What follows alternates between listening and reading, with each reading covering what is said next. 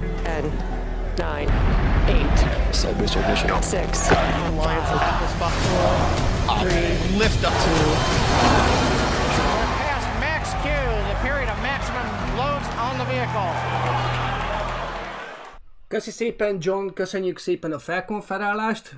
John Innsbrucket hallgattátok, mi pedig visszatértünk az indítás után. Akkor még egyszer, én Nagy Szabolcs vagyok, fölöttem pedig Zoli, Sziasztok, hello, hello. Peti, remélhetőleg hanggal, Sziasztok, sziasztok. Yay! Fölötte Dávid, Jó. Hello, én is és, megjöttem. és ő felette pedig Bence. Hello, hello. Akkor sziasztok! Nos, köszönöm szépen először is, mint mindig eddig is a piros és a zöld pontokat.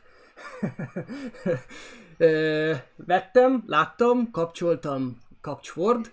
Oké, okay, és tizedik adásunk. Elrepült az idő. Jubileum! Kicsi elrepült az idő. Reméljük, hogy a tizedik adás nem lesz ö, műsaki bakikkal teli. De munkaidőben nem iszunk, úgyhogy Így van. Jó, szerintem ne is húzzuk tovább a... És akkor jön a, jön a, és akkor jön a szezon 2, ha minden igaz, nem? Így van, Season 2. Season 2. Jó, kérlek szépen írjátok meg nekünk, hogy milyen a hangminőség, milyen a videóminőség. Lehet, hogy szaggatni fog egy bizonyos ponton. Próbálom úgy menedzselni a dolgokat, hogy ne nagyon zavarjon be az adásba semmi.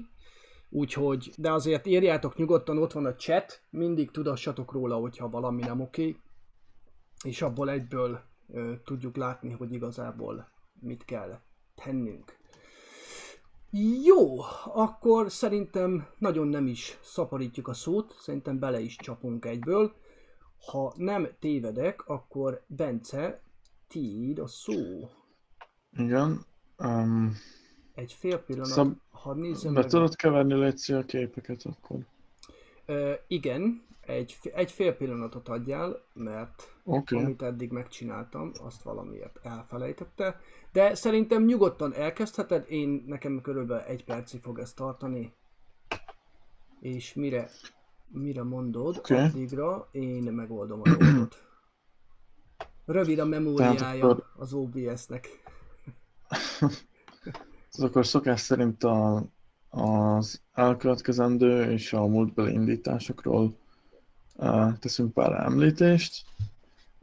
Nos, az elmúlt két hét uh, Kint képek. in- uh, pillanat, csak közben kell ugye nézni a te képernyődet is. Uh-huh. Moment. Na azt igen. írja Oliver, eltűntek a képeink. De most már nem. Uh-huh. Az nem baj, azt Nem ö, hát tehetek rá, hogyha, hogyha kell. Tehetek rá külön ö, Amíg az előbb, mielőtt betöltötted volna a képeket, akkor nem volt, de most már jó lesz így. Nos, akkor Aha. A ké- a képen is láthatjuk a Starlink 12-es indítását, az október 6-án uh, startolt el, 60 darab Starlink műholddal. Mind az első fokozat sikeresen leszállt, és maga a küldetés is teljes siker volt. Utána október 11-én egy, egy kínai indításnak lettünk szemtanúi.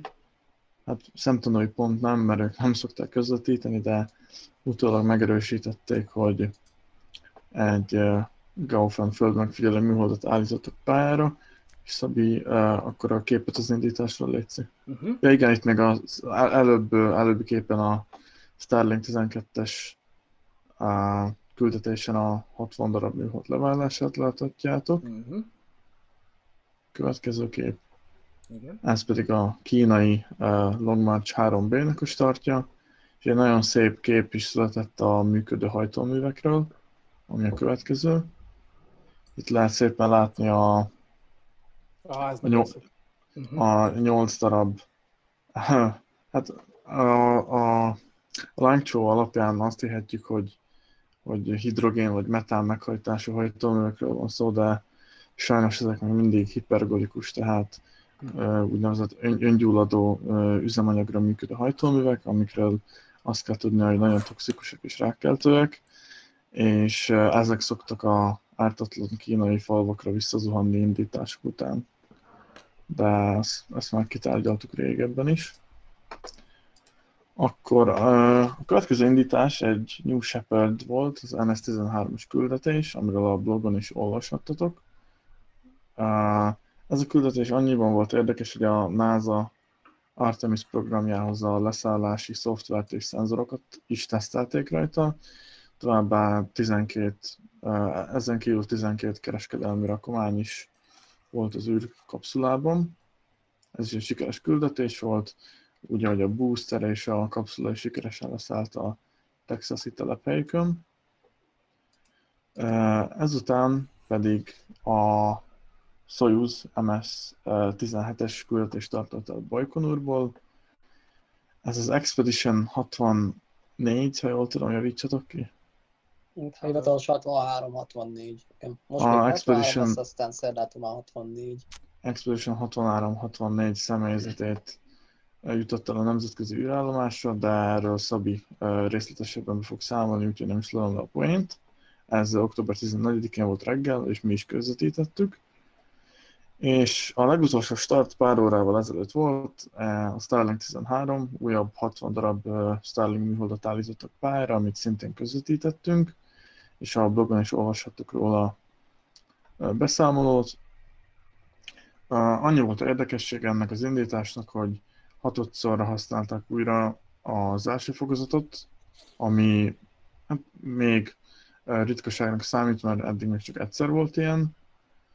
Sikeresen vissza is tért, illetve az áramvonalazó kúpok is már háromszor voltak használva, ezzel mind a két fél, és uh, azt is mind a kettőt elkapták. Igaz, hogy a Mystery-nek a hálója kicsit átszakadt a az áramvonalazó kúp elkapása közben, de maga a kúp, az orkúp uh, épp állapotban tért vissza.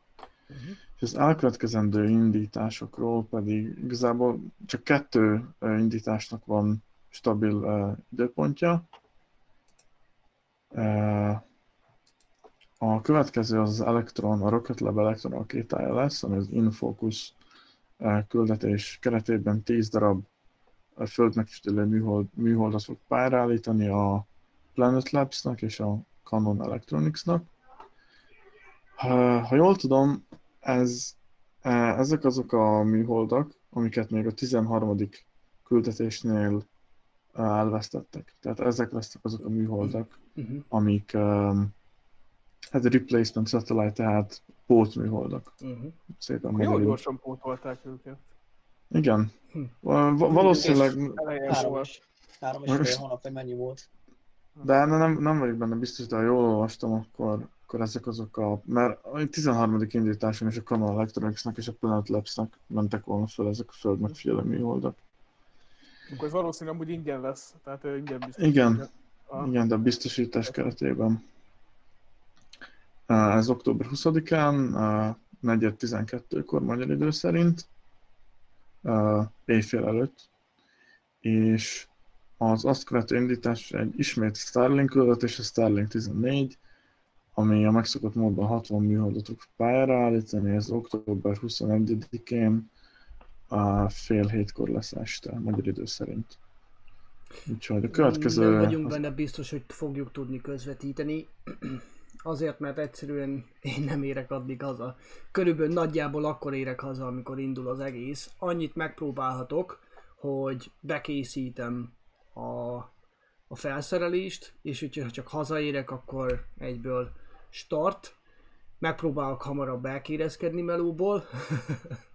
Megmondom, hogy 10 valamilyen nagyon, valamilyen nagyon fontos dolgom van, és akkor hát, hogyha... Családi ügy. Így, így családi ügy, hát persze.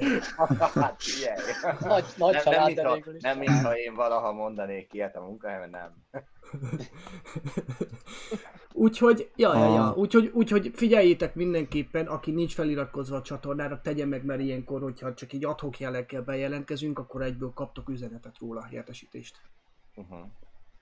És a lájkokat a- megköszönjük. Igen, tehát a YouTube mellé. algoritmus segítsétek azzal, hogy feldobja minket Igaz. egy lájkkal.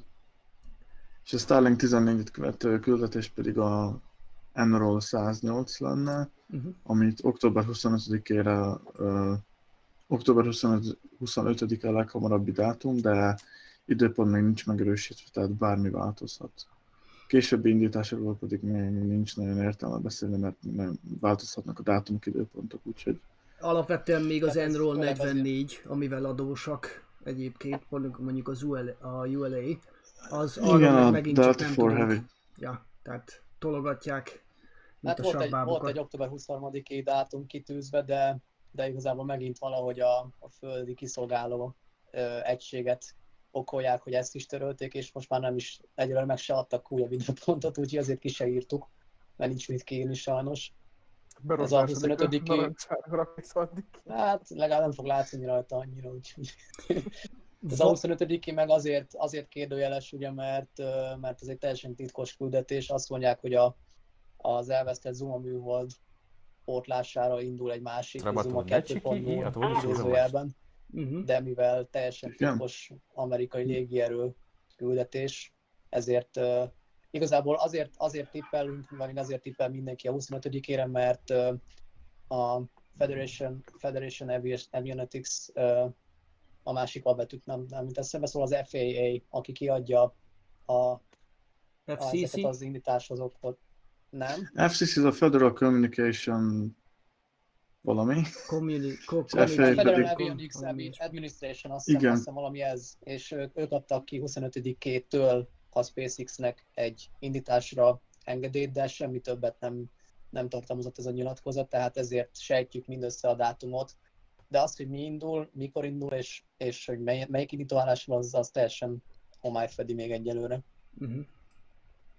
Hát a 40-esről nem, az mondjuk az szinte tuti, mert az van a légierőbázison. Hát valószínű, igen, egyébként talán a Azt 40-es. hiszem kat- katonait már nem szoktak a 39-en. Tehát Igen, 40-es. képkenevel, de még a képkenelás lesz a 40. Úgyhogy Ami, ami jó lesz majd, ugye, mert szárazföldre tér vissza. Igen, igen, igen. Tehát jó látványos lesz majd. Apropó egyébként Bence nagyon jogosan írja, Abelovski Bence a, a kommentben, hogy akkor ez lehet, hogy Magyarországról látszani fog ez egyébként a, a, a Starlink következő indítása, mert ugye 18 óra, Hát igen, most már mennyi volt? 18 Fél- óra 36 ha jól 36, emlékszem. 36. mikor van naplemente? Hát Valaki írja már meg nekem, legyen olyan szíves Hát most már 6 Magyarországon. körül, úgyhogy... Hát akkor már bőven, hát akkor hétre majdnem. már eléggé sötét lesz. Extra De most 22-23 perc, úgyhogy ha jó idő lesz, ami abszolút nem garantált manapság, Jó időt mondanak, jó, hát nem nagyon jó, de nem, nem mondanak legalább nagyon felhős, esős Mhm. időt, úgyhogy még akár szerencsénk is lehet szerda este. uh-huh, uh-huh. Hát mondjuk lassan, lassan egy hete, két hete nem volt tiszta ég Mhm. Magyarországon, vagy legalábbis itt az én térségemben. akkor mi nyertünk Talán- Londonnal. Jaj, hát De- de, ott mindig esik az eső tabétát. Nem, egyébként nem igaz. Nem akarok Nem. ezzel nagyon sok időt elvesztegetni, de nem igaz egyébként. Tehát nagyon sokszor, amikor otthon... csak egy Urban Legends. Eh, Inkább klímaváltozás, de hát na. Ja, ja, ó. Igen. Igen, de egyébként igen, abszolút figyeljétek. Eh, Edith írott, hogy Szabi most győzk- győzködi magát, hogy csak meg kéne oldani valahogy a közvetítést. Eh, Nem kell ezen győzködni magam, alapvetően csak fizikálisan nem tudom, hogy hogy oldjam meg. Azt mondják, hogy az istenség elérése az, amikor két helyen tudsz lenni egyszerre, az az első lépés. Jó, oké. Akkor szerintem próbálunk feszített ütemtervet tartani, mert szeretnénk egy kicsit lazábbra venni egyébként a beszélgetést, és inkább veletek akarunk e, diskurálni, mint hogy csak monológokat, úgyhogy szépen megyünk tovább. E, ha van esetleg bármi infótok, amit úgy gondoltok, hogy meg kellene osszunk, akkor azt mondjátok, írjátok. Ja igen, ma 17.53-kor ment le. Akkor tökéletesen, ha az időjárás nem fogja elrontani a mókátokat, akkor elvileg működni kell. Hát még nem ment le, csak le fog. Még jövő időben beszélünk, mert csak 17-20 van, úgyhogy de nem baj. Uh-huh. Igen. Ja, igen, igen, igen, igen. Még otthon, igen. Mása, igen. Jó, oké. Tehát azt mondja, hogy 13-án indult az MS-17-es űrhajó, a nemzetközi űr... 14, Szabi. 17-es, 14-én. 7-es, 14-én? Igen. Érdekes, Igen. hogy 13-ára van feltéve, a, a Roszkozmosz oldalán. Hm, mindegy. Ó, Mert nem a Space Junkie-t olvasod, ott rendben van nekem. Lehet, le, lehet, hogy ez a és baj. amikor nem, akkor is. Júj. Lehet, hogy ez a Ennél baj. magasabb labdát nem is Hát, adhatnám. figyelj. Jó, szóval közvetítettük, nagyon sikeres start volt. Sajnos valamiért nem a Roszkozmosz küldetés, vagy a Roszkozmosz, na, a Roszkozmosz csatorna adását közvetítettük. Azt kellett volna pedig, mert valamiért a, egyszerűen nem volt semmilyen feliratozása a NASA közvetítésében, amit én egy kicsit vérlázítónak tartok, de alapvetően egy csodálatos indítást láttunk, tényleg minden flottul ment. Ettől Függetlenül az adás az jó volt, mert én, mint külső szemlélő néztem most kivételesen ezt az indítást, de, de attól függetlenül minden nagyon jó volt, és technikailag minden. Csak egyszer szállt el a rendszer. Azt én nem vettem észre. Belefér. Ja. Ha nem mondod, Kötelező akkor ezt nem is tudjuk. Igen, nem baj, hát ezek ilyen kis háttérinformációk. Tehát, azt mondja, hogy MS-17 Soyuz a Rasvet modulhoz dokkolt végül, mire odaért a nemzetközi űrállomásra, és sikeresen megérkezett dr. Kate Rubins, eh, Szergej Rizsikov és Szergej Kud Svercskov, ők hárman utaztak, egyébként a két fiatalembert, a két Szergejt látjuk éppen a képernyőn. Ha jól tudom, akkor két tőle még inkább balra ült, csak ugye a kamera nem tudta mutatni. És nem gyönyörű irigylem szép. Azt a, nem igylem azt a szőke hölgyet két orosz férfi társaságában. Erről valamiért mindig a Big Bang Theory jut eszembe. Azt már mondtam ezt a sztorit. Szegény Howard Wolowitz teljesen be van csokoládézva, és akkor kérdezi, hogy, hogy hogy is volt, hogy hogy, hogy általában minden jól szokott menni? Jö, általában nincs probléma. Na jó, de mi van, hogyha probléma? Mi, hogyha, mi van azzal az egy esettel a tízből? Probléma. körülbelül, körülbelül ilyen megnyugtatóak lehettek. Tehát itt van a... Egyébként Szvercskóval ismerik egymást, két, Aha, két és uh, Szerge ismerik egymást, mert ők, szerintem ezt pont mondtuk is reggel, hogy, ö, hogy egymást váltották 2016 februárjában a, az űrállomáson. aha, Egymás követő expedíción vettek részt, úgyhogy ők, nekik már van közös múltjuk. aha. Persze szigorúan szakmai, de csak a másik Szergeit kellett megismerni. Igen, illetve a, a Ivan Wagnerrel is van a két Rubinstok már. Hát ö, 2016-ban Ivan Wagner is fönt volt a ISS-en, amikor ő volt. Mhm. Meg most is fönt van a Ivan Wagner, úgyhogy... Nézzétek, Egyébként nem tudom, Simán Wagnernek ez az első útja. Közben csak, amely, csak hogy kommentáljuk egy picit, most lehetett látni a két fedél, mi, itt pontosan nem raktér fedél, hanem hogy hívják a Soyuz fedelét. Van erre egy, egy szó, kifejezett szó, nem? Mire gondolsz? A Soyuz borítása, az vált le az előbb. a külső, külső borítása. Uh-huh. Az sima raktérborítás. Sima raktérborítás. Akkor pedig másra gondolok, ami a második és harmadik fokozat szétválásakor történik, az is egy valamilyen borítás. Ö, Hát az a- Nem tudom, hogy Fú. Mindegy. Hát én most nem akarok tippelni, nem tudom. Mindegy, mindegy. Mindegy. A lényeg, a az lényeg, hogy. Hogy itt már, itt még mindig a második fokozat van, tehát aktív égése, Igen. és nem sokára nyíltak a napelem táblák, miután szétváltam a, a vagyis igen, majd miután leválik a harmadik fokozatról. Mindegy, a lényeg a lényeg, hogy minden tökéletesen simán ment, és új rekorderünk van, ugye? Mert hogy ilyen gyorsan emberes küldetés még nem ért fel a nemzetközi űrállomásra. Hasonló sikerült két progress teherőrhajóval, de emberes küldetéssel még nem volt rá példa, hogy kicsit több mint három óra alatt értek a nemzetközi űrállomásra, ami tényleg fantasztikus teljesítmény a Roszkozmosztól. igen. Szóval mondhatok egy fun factet? Persze. Az oroszok a Progress teherűrhajót is uh, emberes űrhajónak tekintik, mert a nemzetközi űrállomáson személyzet bele tud menni. Ezt ma olvastam. Jó. És repülni ki fog vele. hm? ez, Tehát- megint, meg, ez megint olyan oroszos megoldás, tehát De ezek hivatalosan crewed spacecraftként tekintik a Progress-t, mert bele lehet lebegni. Bele lehet levegni. kemény. Tehát akkor az összes teherűrhajó alapvetően annak számít, bárhogy is nézzük. Hát ezt, Igen, oroszok alapján, orosz logika alapján véve. Igen. Na nézzétek, Igen, most már- válik le a ha már- borítás. Elvileg. Igen, ezt tök látványosképp ezt akartam mondani. Most igen, ott megy a fokozat, ott, ott Ott vált, látszik ott vált le ott- az a... Így van, az a pirosas borítás. És még a csillag is ott kilátszik rajta, ugye a burkolaton van egy ilyen, nem tudom az minek a szimbóluma, egy ilyen csillag embléma ott a, a, a Nem a. Szovjetunióra gondolsz, remélem. Nem a Szovjetunióra, nem, nem, nem, nem. Az, azok az idők elmúltak. 30 éve elfelejtették lekaparni. Ja. igazából, igazából egy nagyon érdekes dolgot még az elején át látszott a felvételnek, amikor a Szavi elindította, majd hogyha tehetitek, akkor tekerjétek vissza, meg tudjátok nézni. Mhm. Egy zseniális mérnöki teljesítmény az űrhajón belülről. Ugye azt tudni kell róla, hogy ez egy igen-igen szűk kabin, tehát eléggé kényelmetlenül ülnek mondjuk egy, egy Dragonhoz képest.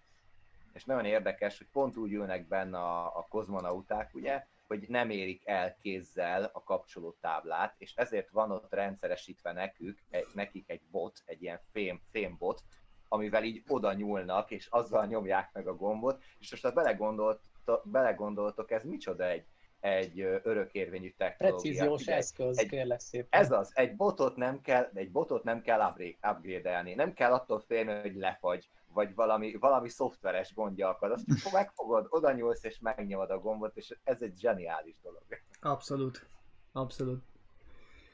Jó, és még talán egy, egy érdekesség, ugye itt szépen eh, dokkoltak végül, azt mindjárt megkeresem, van egy videóm ezzel kapcsolatban, azt mindjárt megmutatom, sőt le is keverem akkor, hogy be tudjam tenni a videót. ahogy Pápai, A Pápai dokkolás. Mihály írja, pont Scott Manley is, Mhm. uh Scott Manley is feldolgozta szokásos, kegyetlenül pontos és fizikailag megkérdőjelezhetetlen videójában a, az, hogy hogyan is születhetett meg ez a rekord.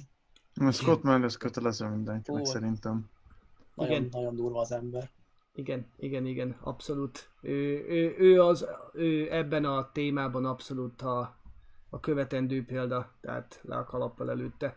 Jó, azt mondja, hogy van egy videóm a dokkolásról, mert ugye itt beszélgettünk egy kicsit a Discordon, hogy itt alapvetően mi történhetett. Tehát látni fogjátok, hogy ugye itt bedokkol, és meg nézzétek meg, hogy az egész elkezd jobbra dőlni. Igen, igen. És utána szépen látszik, hogy majd visszadől. És ugye itt erről ment a, a diskurzus, azt hiszem Piros Peti is, Piros Peti, azt hiszem, uh, írta a Facebook csatornánkon, hogy ez most mi volt, még egyszer lejátszom. Tehát majd nézzétek meg, hogy ugye érkezik, és az egész eldől egy irányba, és majd vissza. És erre egyébként van egy nagyon jó magyarázat, tehát elvileg ezzel semmilyen probléma nincs. Konkrétan ez, ez, ha minden igaz, akkor ez nem, tehát ez nem rendellenesség, hanem úgy van ez az egész kialakítva, hogy van az, a soft capture, meg a, a hard capture, Uh-huh. Hard capture. igen, és ugye a soft capture-nél még csak, tehát ez egy, ez egy rúd, aminek van egy nagy bumszli a végén, és ahogy ez becsúszik egy töltsérbe, először csak finoman ráfog egy mechanizmus, de ez az egész még tud, úgymond kotyogni tud valamilyen szinten. Tehát azt nem tudom, hogy ekkora kilengés normális-e, de alapvetően valamilyen szinten tud az egészben mozogni jobbra-balra, lefel. És ezt láthattuk itt most. Tehát alapvetően nem kell kétségbe esni, én úgy gondolom. Mondjuk az embernek olyan érzése volt, mint amikor megy haza, és valamiért nem illik bele a kulcs az árba, és így próbálkozik, hogy most miért nem. Igen, igen. Szóval, ja, ja, igen. Tehát, Hát meg, meg az az igazság, időkben volt még ilyen, hogy ugyanúgy ugye ment a dokkolás, jött a dokkolórúdnak hívják, Uh-huh. és Aha. az elhajlott gyakorlatilag. Aha. Valamelyik szaljut ö, űrállomáson volt, és nem is tudtak dokkolni például. és nem, vissza igen, és kellett vissza is kellett jönniük, igen, erre én Van. is emlékszem, de ez már rég, ez még a szovjet, tényleg ez még valamikor a, Wow. a, az űrkutatás őskora. De tényleg volt egy ilyen mission, hogy vissza kellett jönni, mert nem tudtak dokkolni, nem Wow. tudtak, vagy hát az akkori űrállomásukra. Viszont mutatnék egy másik kuriózumot. Ez 2017-es felvétel. A, Pla- a Planet nevű műhold rögzítette az egyik Soyuz indítást. Nem tudom, hogy ilyet láttatok-e, én nekem konkrétan ledobta az agyam a láncot. Tehát, hogy ilyet, hogy pontosan azon a, tehát Bajkonur fölött repült, és hát ez milyen komoly. Nagyon jó. Ilyen szögből nem láttuk még. Teljesen És hihetetlen. egyébként, most is egyébként Wagner lefotózta, tettünk is a blogra Aha. képeket a, az indítást, Aha, úgyhogy megint sikerült pont jól időzíteni, hát nyilván egyébként nem véletlenül pont akkor voltak a Bajkonur felett az űrállomással, úgyhogy Meg hát ugye annó úgy is épült az űrállomás, hogy ezt a Bajkonuri ö, kozmodrómot, ezt, ezt beletervezték, hogy onnan mennek majd. Tehát, hogy erre van optimalizálva elvileg a nemzetközi űrállomásnak a Igen. pályája. igen. Többek között ezért is lehetséges a három órás ö, megérkezés, Igen, vagy három órás Igen, igen. repülési idő, úgyhogy Így van. Úgyhogy gyakorlatilag van azért ebben, a, van azért ebben a, a, egy kis cheat ebbe a, ebbe a, mit mondanak erre, amikor egy ilyen achievementet teljesítünk egy játékba, szóval azért nem, nem volt teljesen fel ez a verseny, mert így könnyű. Igen. hát ennyit adathatnak az amerikaiak az oroszoknak, hogy tessék akkor. ja, hát persze.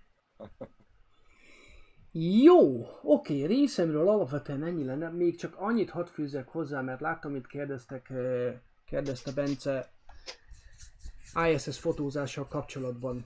Ezt hadd kommentáljam le gyorsan. Látom, hogy 2 vagy 250-es tubusban gondolkodsz. Én 250-est használok. Azt tudni kell, nem is tudom ki írta, mindjárt megnézem, de látom, igen. Sági Gabi írja, hogy, hogy minél nagyobb, annál jobb, bár a légkörű problémákat is nagyítja, ami az előnye, az a hátránya is a méretnek. Egyrészt, másrészt ne felejtsétek el, minél nagyobb távcsövet használtok, annál több idő kell, hogy lehűljön, vagy átvegye a külső hőmérsékletet, hogy ez most meleg vagy hideg, ez az abszolút részletkérdés. Tehát eh, én a 250-est azért szeretem, mert, egy, mert nem túl nagy, viszont nem, nem is túl kicsi, valahol pontosan az a méret, amit viszonylag jól lehet hurcolászni, mi- már egész jó minőségű felvételeket lehet vele lőni. Természetesen, ha valakinek van kerete 300-asra, van ideje kivárni, kitenni, lehűl, tehát hagyni lehűlni, és a többi, és a többi. Egyértelmű a 300-as tudom javasolni. A 250-es alapvetően a belépő szintű, én úgy gondolom, hogyha tényleg valaki komolyabb részleteket szeretne megörökíteni. Úgyhogy ezt tudom ajá- ajánlani mindenképpen. Így van. Jó, srácok, akkor nem tudom, Artemis? Nézzünk egy Artemis-t? Csak várjál valamiért, a weboldalatok nem, nem tölt be. Ennyi, Ne csináld. ennyi. Elrontottad? Nem az internetemmel van baj, mert közben szépen megy, megy az adás, tehát... Megnézem, de most nekem se akar. Egy a, lényeg, hogy, egy, egy a lényeg, hogy az adás ne zárt be menet közben, Szabi, jó? Léci. Miért szerinted Tényleg szeretnék piros pontot kapni most őszintén? Jó, akkor viszont, hogyha nem működik az Artemis, akkor cseréljünk egyet, mert, eh, mert ugye ahhoz kellene a, a link, ha jól gondolom. Uh-huh. Ö, el Ja, tudom most- mondani anélkül, amúgy valószínűleg egy szerverhiba van megint a Ez szolgáltatón. szomorú, szomorú, mert teker most is, mint az állat, nekem is, és nem uh-huh. meg. De Gábor nem. elmondta a lényeget, hogy túl sokan olvassák és lefogyott, úgyhogy Jaj, ad, adná, adná, adná. Alapvetően ez jó probléma. Ezzel csak az hogy már harmadik, másodszor történik meg a Igen, ez már ismerős. több. Wow. Ez érdekes. Ö, alapvetően rajtad áll. Várhatunk egy picit, behozhatjuk akkor Petit előre, és akkor. Szerintem Pe- Peti, akkor beszéljél egyet. Mert akkor... Jó, jó, igazából egy, egy, egy, linkem, egy linkem lett volna nekem is, de azt meg majd megnézik a kedves az is a. Space Junkie-ról? Igen, de azt majd, az annyira azt majd, majd megtudjuk akkor máshogy, tehát azt, Mhm. uh-huh. azt majd megnézik a kedves nézők. Jó, szerintem azt mondom akkor, hogy Jó, de olvassátok, ha elérhető. Sok érdekes Ja, információ. igen, igen, igen. várjunk egy Igen. picit, jó? Beszélj a Bepi Kolombóról, ami nem a Venyera. A Bepi Kolombóról, és akkor szépen... ö, igen, most időbeli és témabeli változás is van. Igen. Majdnem minden stimmel, de Igen, igen. És úgy veszük még majdnem térbelit is. Viszont a kép, amit előkészítettél, az nem jó. Nekem az egyes kép nevű fájl kellene, amin az indítás van, és a, a művészi ábrázolása az űrszondának, Szabi. Ú, ha várjál, most megpróbálom megkeresni, akkor remélem, hogy nem szakad meg ez az egész. Oké, okay. Jó. Ho- hová tetted? Csak annyit még. Oda, oda. Ide Ott van valahova? Discordnak a képek, ott van a, második kép, ami ezután jön valamiért ezt rakta előre, pedig én nem ezt adtam egyesével. Ja, ja, ja, ja, ja, ja. Ja, Megvan, látom. jó. Ja, jó, hát ez megvan. Ez Yeah, nem... remek, remek, jó, akkor megnyugodtam. Igazából, oké, hogy csak- miért nem Venyera és miért... Aha, jó, most Tessék. még nem lát, most már ez, igen, ezt ki is teheted nyugodtan. Ki van ez, téve. Ez, ez, nagyon jó, ez tökéletes, köszönöm szépen. Uh-huh. hogy miért is ugye erről a Bepi Kolombóról beszélünk, és nem, nem Benyeráról. Ugye a múltkori alkalommal beszéltünk a, a Benyera programról, azon belül is, hogy, hát, hogy a Szovjetunió hogyan ért el először a Vénuszra, és ö, akkoriban már úton volt ez a szonda, amiről most szó van, tehát bőven már úton volt, mert azért jó pár éve ö, tart az ő küldetése is, azért egy kicsit így visszakanyarodunk ehhez a témához, mert most megint a Vénusz környékén járunk, vagy jártunk. Igazság szerint, amit láttuk a képen alul, az egy ilyen művészi ábrázolása ennek a zűrszondának, ez a Bepi Colombo, amely a, az Európai űrügynökség és a Japán űrügynökségnek a közös ö, űreszköze, amely nagyon érdekes, hogy egy olyan programnak a részeként jöhetett létre, ez a Horizont 2000 nevezetű programnak a keretén belül jöhetett létre ez az űreszköz, amely már 1985 óta létezett, tehát hogy ez egy igen régi álma, vágya, elképzelése volt a, a tudós társadalomnak, hogy ez a szonda elindulhasson. Ami a lényeg, hogy magában ezt a szondát, ezt egy olasz asztrofizikusról, egy bizonyos Giuseppe Beppi Colombóról nevezték el, innen van ez a nagyon érdekes kis elnevezése, és a tervek szerint elméletileg 2016. júliusában indult volna egy Ariana 5 típusú rakétával. Mindenkit de szeretnék, mindenkit szeretnék megnyugtatni, hogy a detektívhez semmi köze nincsen a műholdnak. Igen, nincs, nincs köze Kalambóhoz, igen, bár, bár, bár, bár nekem is az volt az első, ami eszembe jutott, hogy vajon az űrszonda is úgy hagyja el a Vénusz térségét, hogy így visszaszól, hogy csak még egy kérdés, de nem, de nem. Kicsit, ne, kicsit sokára jön ide az a kérdés. De hát, hogyha, ne, hogyha már Kalambó, akkor Na már ezért megérte összejönni ma. látod, látod. Én szeretem egyébként a Kalambó filmeket, tehát én olyan jókat alszok rá, én minden este azt nézem. Tehát itt több, több kereskedelmi adó is non-stop nyomja évek óta a Kalambó sorozatokat, és én nagyon jókat alszok rajta.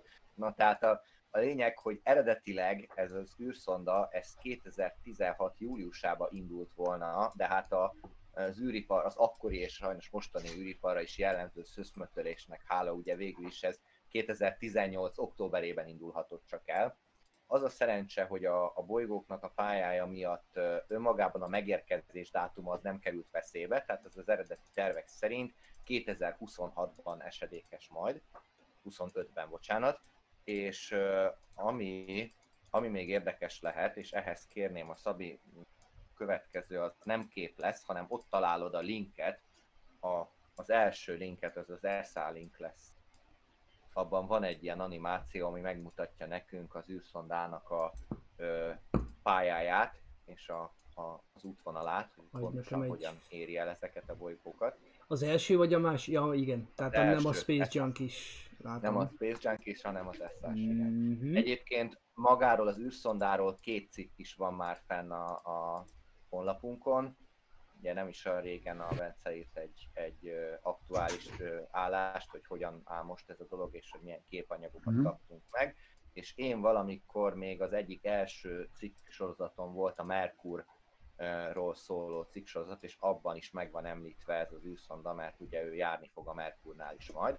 És akkor, ha Szabi elindítja ezt a videót, ezen látni fogjuk azt, hogy milyen irányban, hogyan, hogyan utazik ez az űreszköz a világűrbe, és ami nagyon érdekes, majd megteszed Szabi, hogy megállított 2020 áprilisánál, Mhm. ott oldalt fogja majd írni. Mhm. Nagyon érdekes, hogy, hogy bámulatos nagy pályát tesz meg, és, és iszonyatosan sok, sok kört tesz meg, nagyon látványos pályaíve van. És ugye most lesz majd mindjárt itt, meg is állíthatod, igen. Volt már itt egyszer, ha, ha megállítod egy pillanatra nekem, Mhm. úgy, köszönöm. Eredetileg a 2018. október 20-a ö, kor az indulásától számított első nagyobb esemény, az 2020 április volt, amikor megközelítette újra a Földet ez az űrszonda, és lőtt egy selfit a Földről, és most kérném azt a képet, amit először akartál betenni. Ez az akkori felvétele az űrszondának. Ö, Ő lesz az. Ez az, igen. Mhm. Ezen gyönyörű szépen kivehető a szülőbolygónk, és ugye a szonda szülőbolygója is. Á, igen. És ami nagyon, igen. nagyon, nagyon érdekes, hogy ez a selfie, ez a selfie kamera készített most képet a, a Vénuszról, Uh-huh. aminek egy ilyen, egy ilyen több napos képfelvételek így össze, össze montázsolva egy ilyen, egy ilyen nem is montázsolva, mit mondanak erre, amikor ilyen gifet csinálnak belőle, tudjátok, majdnem úgy néz ki, egy Összeillesztve, mint egy mozaik. Ja, hát ilyen összeillesztett, igen, ilyen mozaik összefűzött Mozgóképes kép, ja, mozgóképes, igen, igen, az, az fenn van a, az oldalunkon, és amint elérhető lesz az oldal, ott megtaláljátok majd ezt a, ezt a felvételt, ami már viszont a Vénuszról készült, és ugye látjátok is, hogyha Szabi visszamegy a linkre, ö, a, videóra? videóra, Uh-huh. hogy igen, igen, hogy a, a következő ilyen, ilyen esemény az most volt öt nappal ezelőtt, Uh-huh.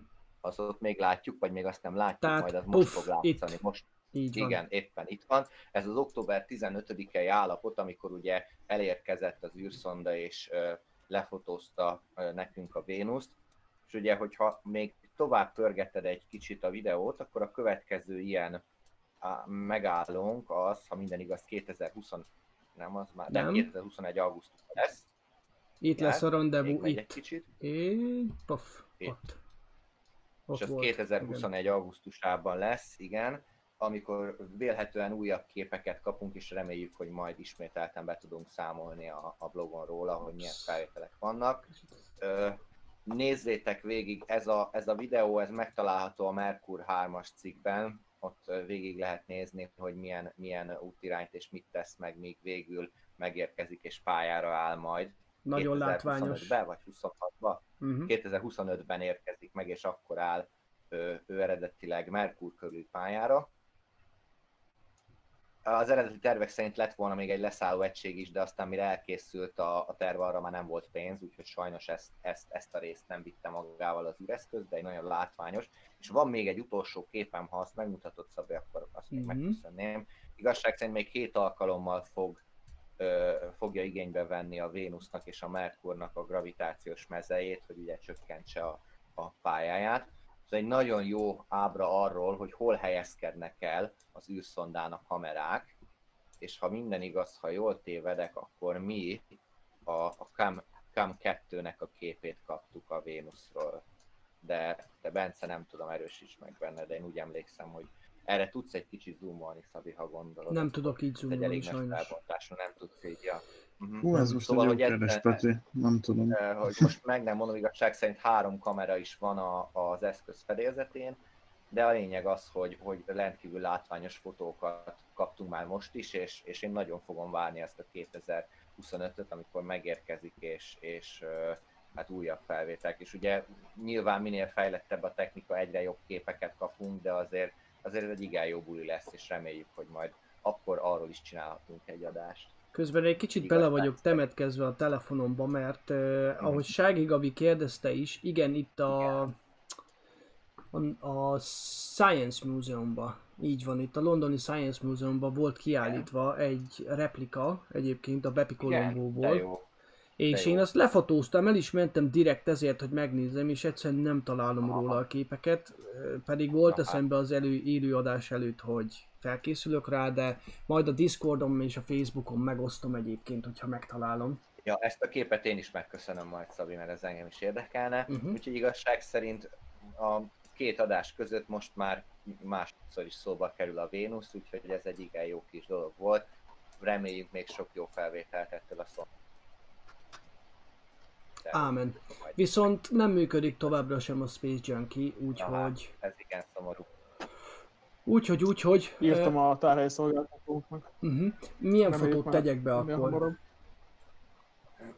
Még bocsánat, még egy, egy, egy pár mondat erejéig egy témát beszúrhatok, amit meg se beszéltünk korábban. Mhm, Tényleg persze. csak két mondat, hogy ha már szondákról van szó, akkor ugye 20-án fogja az Osiris Rex a Igen. mintát venni a, a Bennu aszteroidából, ról, úgyhogy bár igaz- illetve nálunk azt hiszem már 21-e lesz, mert egész pontosan e keleti parti idő szerint, amerikai keleti parti idő szerint este negyed hét, az nekünk már negyed egy lesz másnap éjjel. Uh-huh. Ö, nyilván egyébként élőben nem fogják adni, ez csak most így eszembe jutott, hogy ö, konkrétan így első alkalommal lesz, ö, vagy első alkalommal történik majd mintavétel egy aszteroidából, amit a, a NASA vezet, úgyhogy ez is egy érdekes momentum lesz. Uh-huh. Mindenképp majd beszámolunk a fejleményekről a blogon, ha működni fog. Igen, ez zavaró egyébként sajnos gáz. tényleg, hogy, hogyha így nem működik. Gáz. Gáz. Hát ha, hát ha hamar megjavítják egyébként. Nem Közben- ajánlom, mert Közben meg, megpró- próbálom megkeresni a, a, a, a, a próbálom megkeresni a Facebookon a bejegyzést, és akkor hát, hogyha legalább annyit tudok belőle mutatni, már az, már az is egy jó, jó dolog lenne. Így van. Szabi, küldtem Discordon az Ázának a bejelentését, esetleg azt is meg tudod nyitni. Jó. Oké. Okay. Társalgó? Oké. beszélni. Igen. Okay. Hm? Látom. hát ezt a remek időzítést. Tehát Hát, a Na mindegy, megoldjuk. mindenképpen. Nem baj, megoldjuk, mert mindent megoldunk úgyis. Technológia ilyen, az az igazság, ezzel, ezzel tényleg nem tudunk mit, mit kezdeni. Tehát, de alapvetően látom, tehát pont ezt beszélgettük az élőadásunk előtt, hogy, hogy tehát a legnagyobbak is, a NASA Spaceflight, a, a, a Everyday Astronaut, tehát látszik, hogy nekik is vannak ám. Minél több, minél több komponensből áll össze egy műsor, annál nagyobb az esélye, hogy valami félre megy.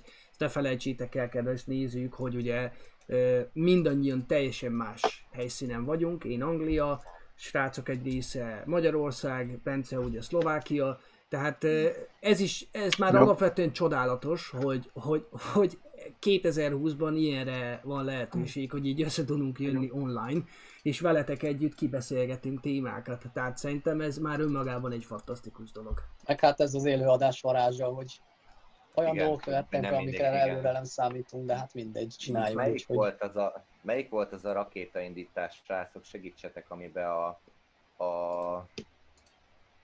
Nem jut eszembe a rakéta nevem, ami ugyanúgy személyszállító rakéta lenne, és borzasztóan szar volt az élőadásuk, nem volt rendes kép, meg a hőkamerák, meg a...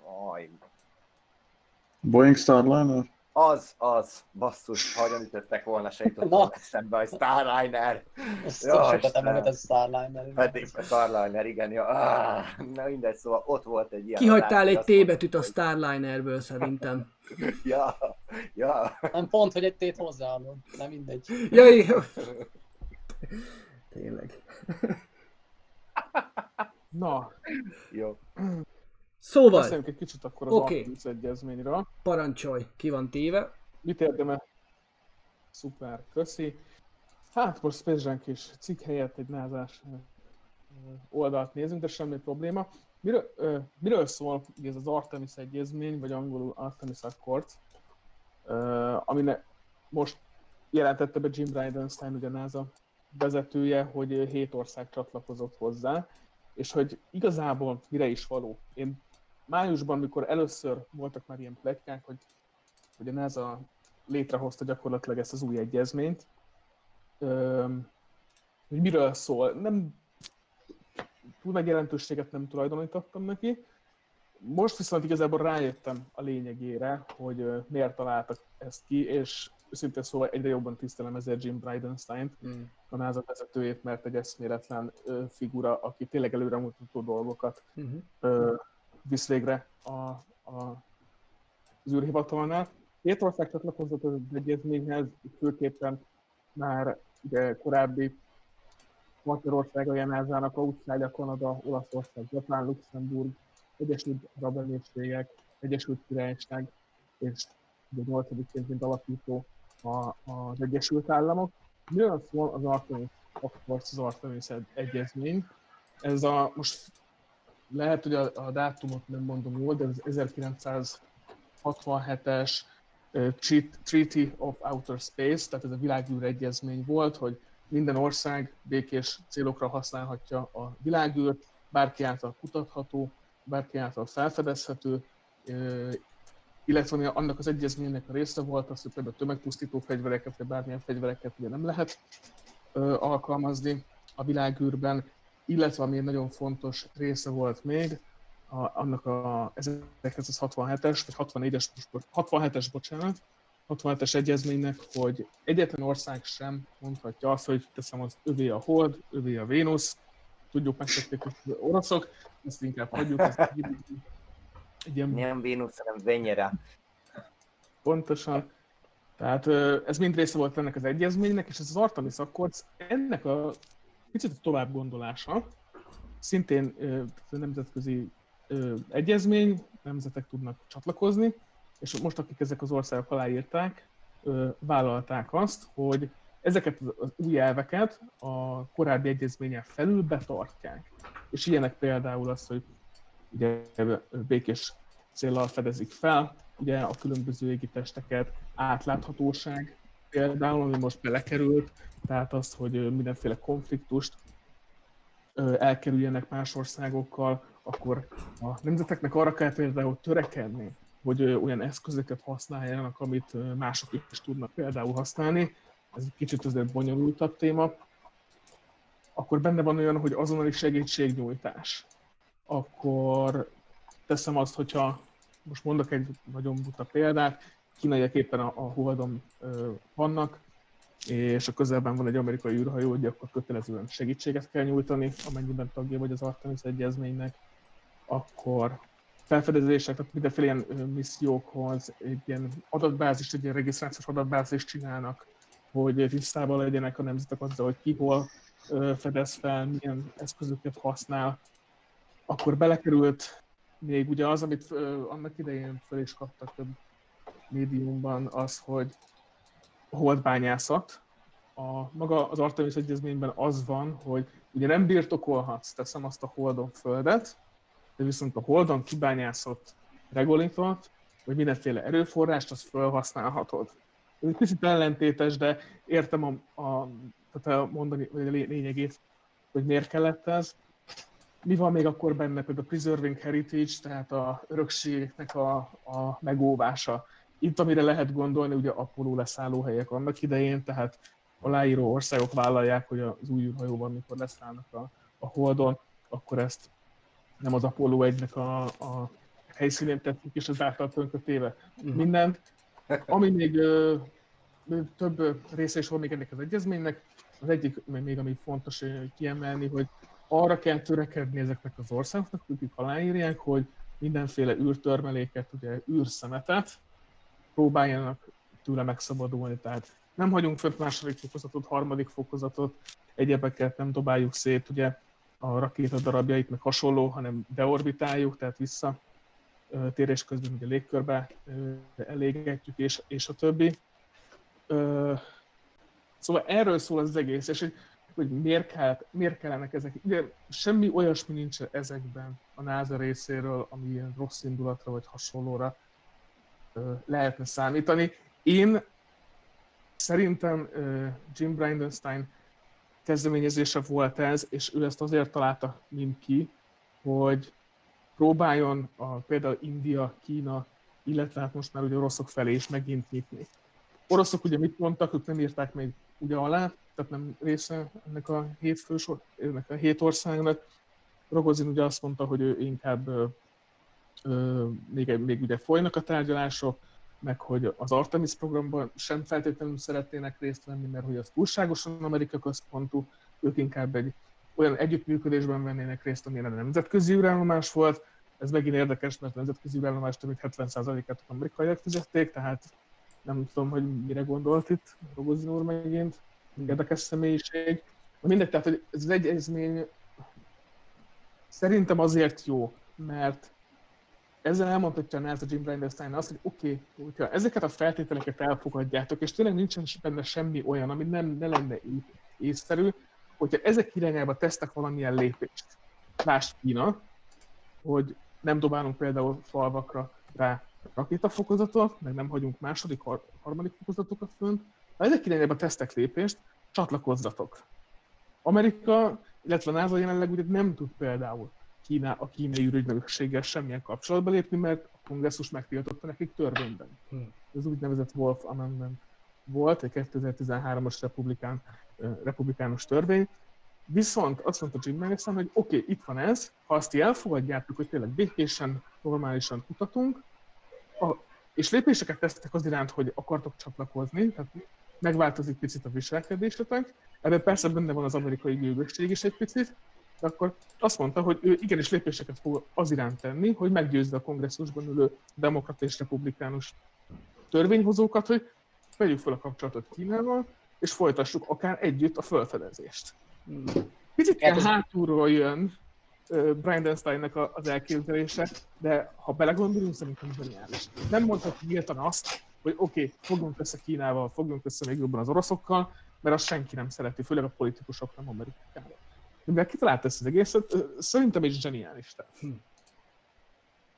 Hát meg tényleg az a lényeg, hogy be, próbálja beláttatni mondjuk akár az oroszokkal, akár Kínával is Bridenstine, hogy, hogy együtt, együttes erővel még tovább és még többet el tudnak érni, és tényleg félre kell tenni ezt, ezeket a tényleg már most már három évtizede lezárult hidegháborús, vagy már lassan négy évtizede hidegháborús ellentéteket, és oké, okay, lehet, hogy politikailag más ö, helyzetben vannak ezek az országok, de, de tényleg félre kéne tenni, csak hát az volt, amíg, amíg olyanok ülnek a kongresszusban, amilyen kedves idős politikusok, akik tényleg már, akiket onnan fognak kb. kivinni. Uh, Igen, mert gondolj bele mert annyira öregek, az képest itt tényleg így uh, annyi potenciál lenne az egész Artemis programban is, és később majd akár bármelyik marsi, vagy, vagy, uh, vagy akár bármelyik naprendszerbeli bolygó felfedezéséhez, vagy felfedezésében, hogy tényleg azt, azt elképzelni nem tudják jelenleg még. Ja. És lehet, hogy egyébként ezek az országok egyenként, bizt, vagy hát nem lehet, hanem biztos, hogy nem tudnak eljutni, de mégis tudnak olyan erőforrást adni, akár fizikálisan, akár szellemileg, hogy azzal az Artemis program is nagyon sokat fog nyerni. Tehát ezek kölcsönösen hasznos együttműködés lesz, és, és ezért nem kell egyébként, vagy, vagy mert egyébként hallottam már pár ilyen negatív hangvételű kommentet, vagy, vagy, vagy véleményt, hogy hát de miért pont ilyen kis országok, hogy ezek nem tudnak semmit elérni. Hát egyedül lehet, hogy nem, de pont ez a lényeg, hogy együttes erővel igen. De ez, de ez várható volt alapvetően, mondani... hogy, hogy együttes erővel kell és lehet csak ezeket az égitesteket fel értelmes módon fel térképezni, felfedezni, nem? Igen, és e- ebben, ebben van szerintem a NASA-nak, illetve Jim Bridenstine-nak egy vezetői képesség, mert szerintem ez egy zsen, zseniális mozdulat, hogy ha azt mondaná, kiállna a pódiumra, hogy oké, okay, vegyük fel a kapcsolatot Kínával, fűzzük szorosabbra a kapcsolatot Oroszországgal, Indiával, egyebekkel. Ott lenne a törvényhozás, azt mondanák, azonnal váltsuk le, ez az ember nem mond normálisan. Uh-huh. Politika, természetesen. Létrehozott viszont egy ilyet, és azt mondta, hogy oké, okay, ha szeretnétek közelíteni e felé, akkor meg tudok győzni mindenkit, hogy igenis csináljuk együtt. És tényleg semmi olyasmi nincs az egész egyezményben, hogy most akkor enyém ez a, a regolit darab, tiéd, meg mit tudom én, ahogy ezt fölfújták természetesen. Tehát maga az elképzelés szerintem zseniális. Uh-huh. És én nagyon-nagyon szeretném, nem tudom, mi fog történni novemberben Amerikában, ugye Amerika, tehát elnökválasztás lesz. Általában elnökválasztás után, hogyha elnökcsere van, akkor a NASA adminisztrátor illedelmesen lemond, és jön helyette az új egy-két kivételtől eltekintve. Hogyha még demokraták nyernek is, én nagyon-nagyon szeretném, hogy Jim Bridenstine maradjon a NASA vezetője, mert tehát fantasztikus, ahogyan vezeti az űrhivatal. Kétség sem. És közmegelégedésre. Uh-huh. És abszolút köz. Nagyon jó, ilyen nagyon, nagyon jó jövőbe látó elgondolásai vannak, tehát hogy, hogy, hogy ez, a, ez a távlati dolgokba gondolkodik. Talán furcsa lehet a párhuzam, de én, én azt mondom, hogy a, a, a, annak idején, a, a, talán az Apollo program idején voltak ilyen nagy kaliberű eh, vezetők. Hát igen, és pont ezért lenne, pont ezért lenne baj, vagy, vagy szomorú, hogyha pont most kéne mondjuk Bridenstine-nak lemondani a tisztségéről, mert pont most jönne az időszak, ami az eddigi munka gyümölcsének a learatása lehetne. Ez volt az Apollo programnál is, hogy ott is, ott is akkor zavarták szét a magást, amikor kezdett volna igazán tudományosan érdekes lenni a dolog. Igen.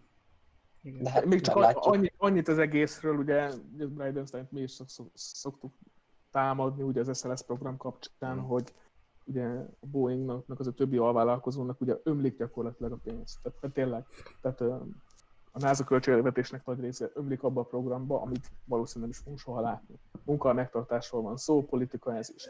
Bridensteinnak ugye ezt is képviselnie kell, mint a NASA vezetője nem mondhat ellent ennek, ő ezeket megörökölte. Viszont amióta ő hivatalban van, az összes olyan új pályázat, ugye héten például most is volt egy pályázat új technológiák kifejlesztésére, mindegyik ezek a úgynevezett fixed, fixed price contract, tehát hogy adok 100 millió dollárt, csináld meg. Nem az van, hogy adok 200 millió dollárt, hogy szóljál, hogyha elfogyott a pénz, nincsen meg, és akkor még majd adunk többet.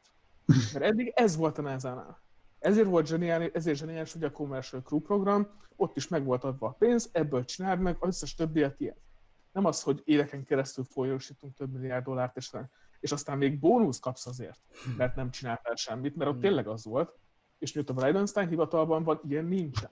Hmm. Tehát az Artemis leszálló egységekre ugye a pályázatánál, és ott is az van. Kapsz ennyit, fejleszt ki, és ebből meg kell oldanod. Ez a jövő. Csak ezt sokan ugye nem tudják egyszerűen elfogadni. Még názán belül is páran, a törvényhozásban pedig főképpen. Uh-huh. Srácok, mielőtt tovább evezünk az utolsó témánkra, ami általában a legizgalmasabb és a legnagyobb érdeklődés övezi, a SpaceX Starship fejlesztések és a Boca Chica hírek. Két dolgot hadd szúrjak be. Egy, megtaláltam a fotókat a Bepi Kolombóról. Yeah, én már megnéztem, mert látom betettem a nagyon, nagyon menő. Nagyon Igen, menő. tehát ez a, ez a Science Museumban készült, 2018. augusztusában, oda volt szépen kiállítva, és eh, ahogy ment... Ja, szép. Hát gyönyörű, tényleg, és ez egy, és ez egy teljes moka. Tessék? De nem is gondoltam volna, de nem is gondoltam volna, hogy ekkora. Hatalmas. Tehát, hogy, hogy, Hatalmas. És akkor szépen itt nagyon stílusosan volt kiállítva, tényleg nagyon szépen volt prezentálva, ugye az Airbus a, a fő designer, ha jól tudom, a Bepi Colombo mögött, ezek ugye a napelem táblái összehajtva, és hát csak gondoltam, hogy ezt akkor gyorsan megmutatnám. Szóval csak hogy, csak hogy el tudjuk képzelni, hogy mégis milyen űreszköz micsoda, van. Micsoda innováció ment végbe ez alatt az X év alatt, ha belegondolunk. Ha most mellé tennénk a Bepi Colombo mellé egy, egy Venyera egyet. Tehát, ú. Igen. hogy akár ami már a Marson jár, ugye most, vagy nem jár, hanem ő egy helyben áll az Insight űrszonda. Igen. Vagy akár ami most megy ugye a, az Ingenuity uh, helikopterrel, igen. Hát eleve egy helikopter drón, tehát hát, ilyen ja, sem. És tényleg ez, ez csak pár év eltérés, de mégis mekkora fejlődés van már e között is. Igen. Igen, igen.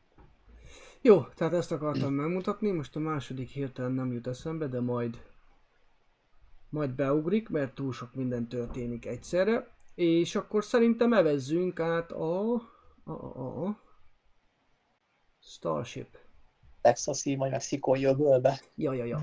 Képeket tegyen be előbb, Dave, vagy pedig a videókat? Szerintem először videózzunk. Videózzunk? Jó. Uh-huh. akkor Videózzunk, és akkor utána nézegetjük a képeket. Márkus Lacival kezdjük, vagy a... a, a igen. ő jó, jó lesz. Ő jó lesz, mert ő, a héten most neki volt a legjobb összefoglaló videója, úgyhogy... Igen megpróbálunk akkor azt szerint haladni. Igen. Jó, egy fél pillanat, csak megbizonyosodok róla, hogy 100, tehát le van véve a megfelelő felbontásra. Jó, és akkor szerintem emelem a búrát, indítom az órát, ahogy a régi műsorban volt. Tessék, meg egy Surfshark reklámot is kapnak az emberek. Azt mindenképp, igen. Anélkül nem mehet a közlekedés. Jó, tehát uh, Ugye hát megint két hét eltelt, de hát a SpaceX nem áll le, sőt, még tovább gyorsítja a folyamatokat Boca Chicában. Ugye mi is pont már lassan egy hete múlt, már még ezen a héten hétfőn tehettünk ki egy, egy Elon Musk által prezentált vagy közétett Twitter bejegyzést, ami, amin a három Raptor hajtómű látható beszerelve az SN8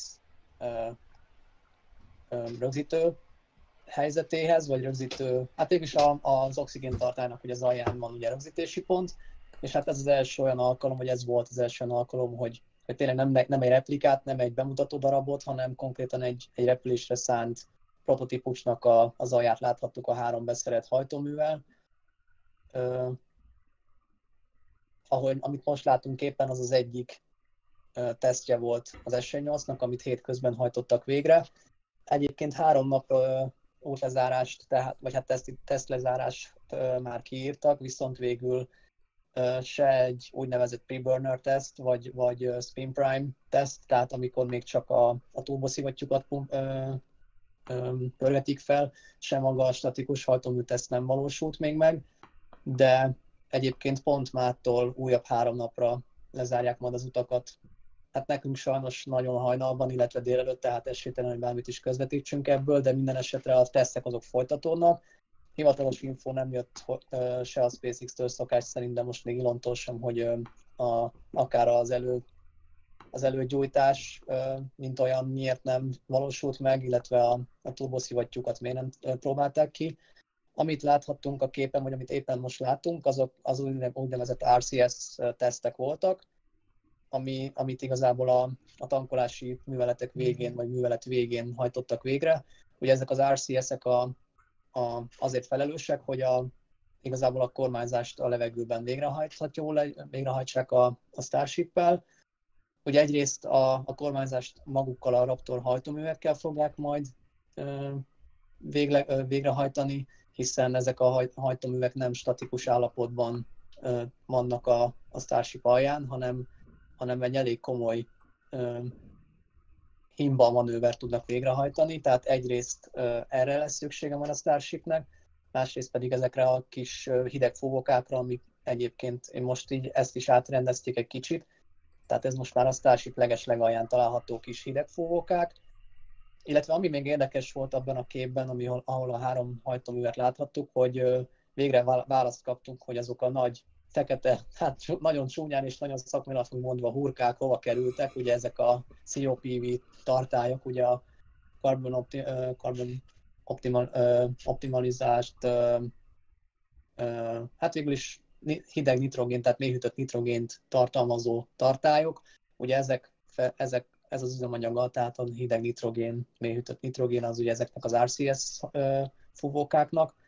Tehát pont jól látszik, igen, hogy, hogy ezek a fekete tartályok igazából a, a Starship szoknyán, szoknyáján belülre kerültek, és nem az a, a külső arról elemek takarják el, úgyhogy ez is egy nagyon érdekes ö, megoldás. Illetve hát tényleg, ami, ahogy Ian is mondta, hogy ha még a három Raptor vacuum hajtóművet is beszerelik, majd akkor tényleg így eléggé zsúfolt lesz ott a buli. Itt mutatja A egyébként, hogy ott van kívül és belül. Uh-huh. Igen, igen, igen. Őt egyébként kövessétek a Marcus House-t, hihetetlen jó. Ha tényleg Starship hírekre vagytok kíváncsiak, ő az, akit nézni kell a Felix Schlang What About It mellett. Bocs, Dave. Igen, a Félix most Szabin volt a héten, úgyhogy tőle nem is tudunk videót mutatni, de, Tessék? de tényleg sze- Ja, ez a poén volt. Ja, ja, jó, értem. Szó, jó, szabadságon volt, igen. szóval Félix-től ezért nem láthatunk most videót, de helyette Markus megint megtette a magáit, és egy remek összefoglaló videót rittyentett nekünk össze. Uh-huh. Igen, itt éppen azt láthatjátok, amit méri, tehát a Spaceflight-nak. Hát azért még azt nem, de minden esetre egy ilyen figyelemfelhívást kaptak a sheriff hivataltól még az ott lakó emberek, hogy, hogy várható egy statikus hajtóműteszt, és, és a, ugye azt megelőző 10 perces szirénáról kapnak egy ilyen értesítőt, hogy az éjszaka közepén egy ilyen rendőrautó szirénázva vágtat el a ház mellett, akkor az miért van. Úgyhogy jelenleg itt tartunk, tehát még a, a várva várt ö, statikus hajtómű teszt nem tesztre nem került sor, ami az SN8-at illeti, de, de tényleg reméljük most már napok kérdése, és, és láthatjuk, ha nem is élőben, de legalább felvételről. És akkor menjünk át kicsit a, az összeszerelő komplexumba, mert azért itt is történnek ám dolgok, még ha nem is annyira látványosak.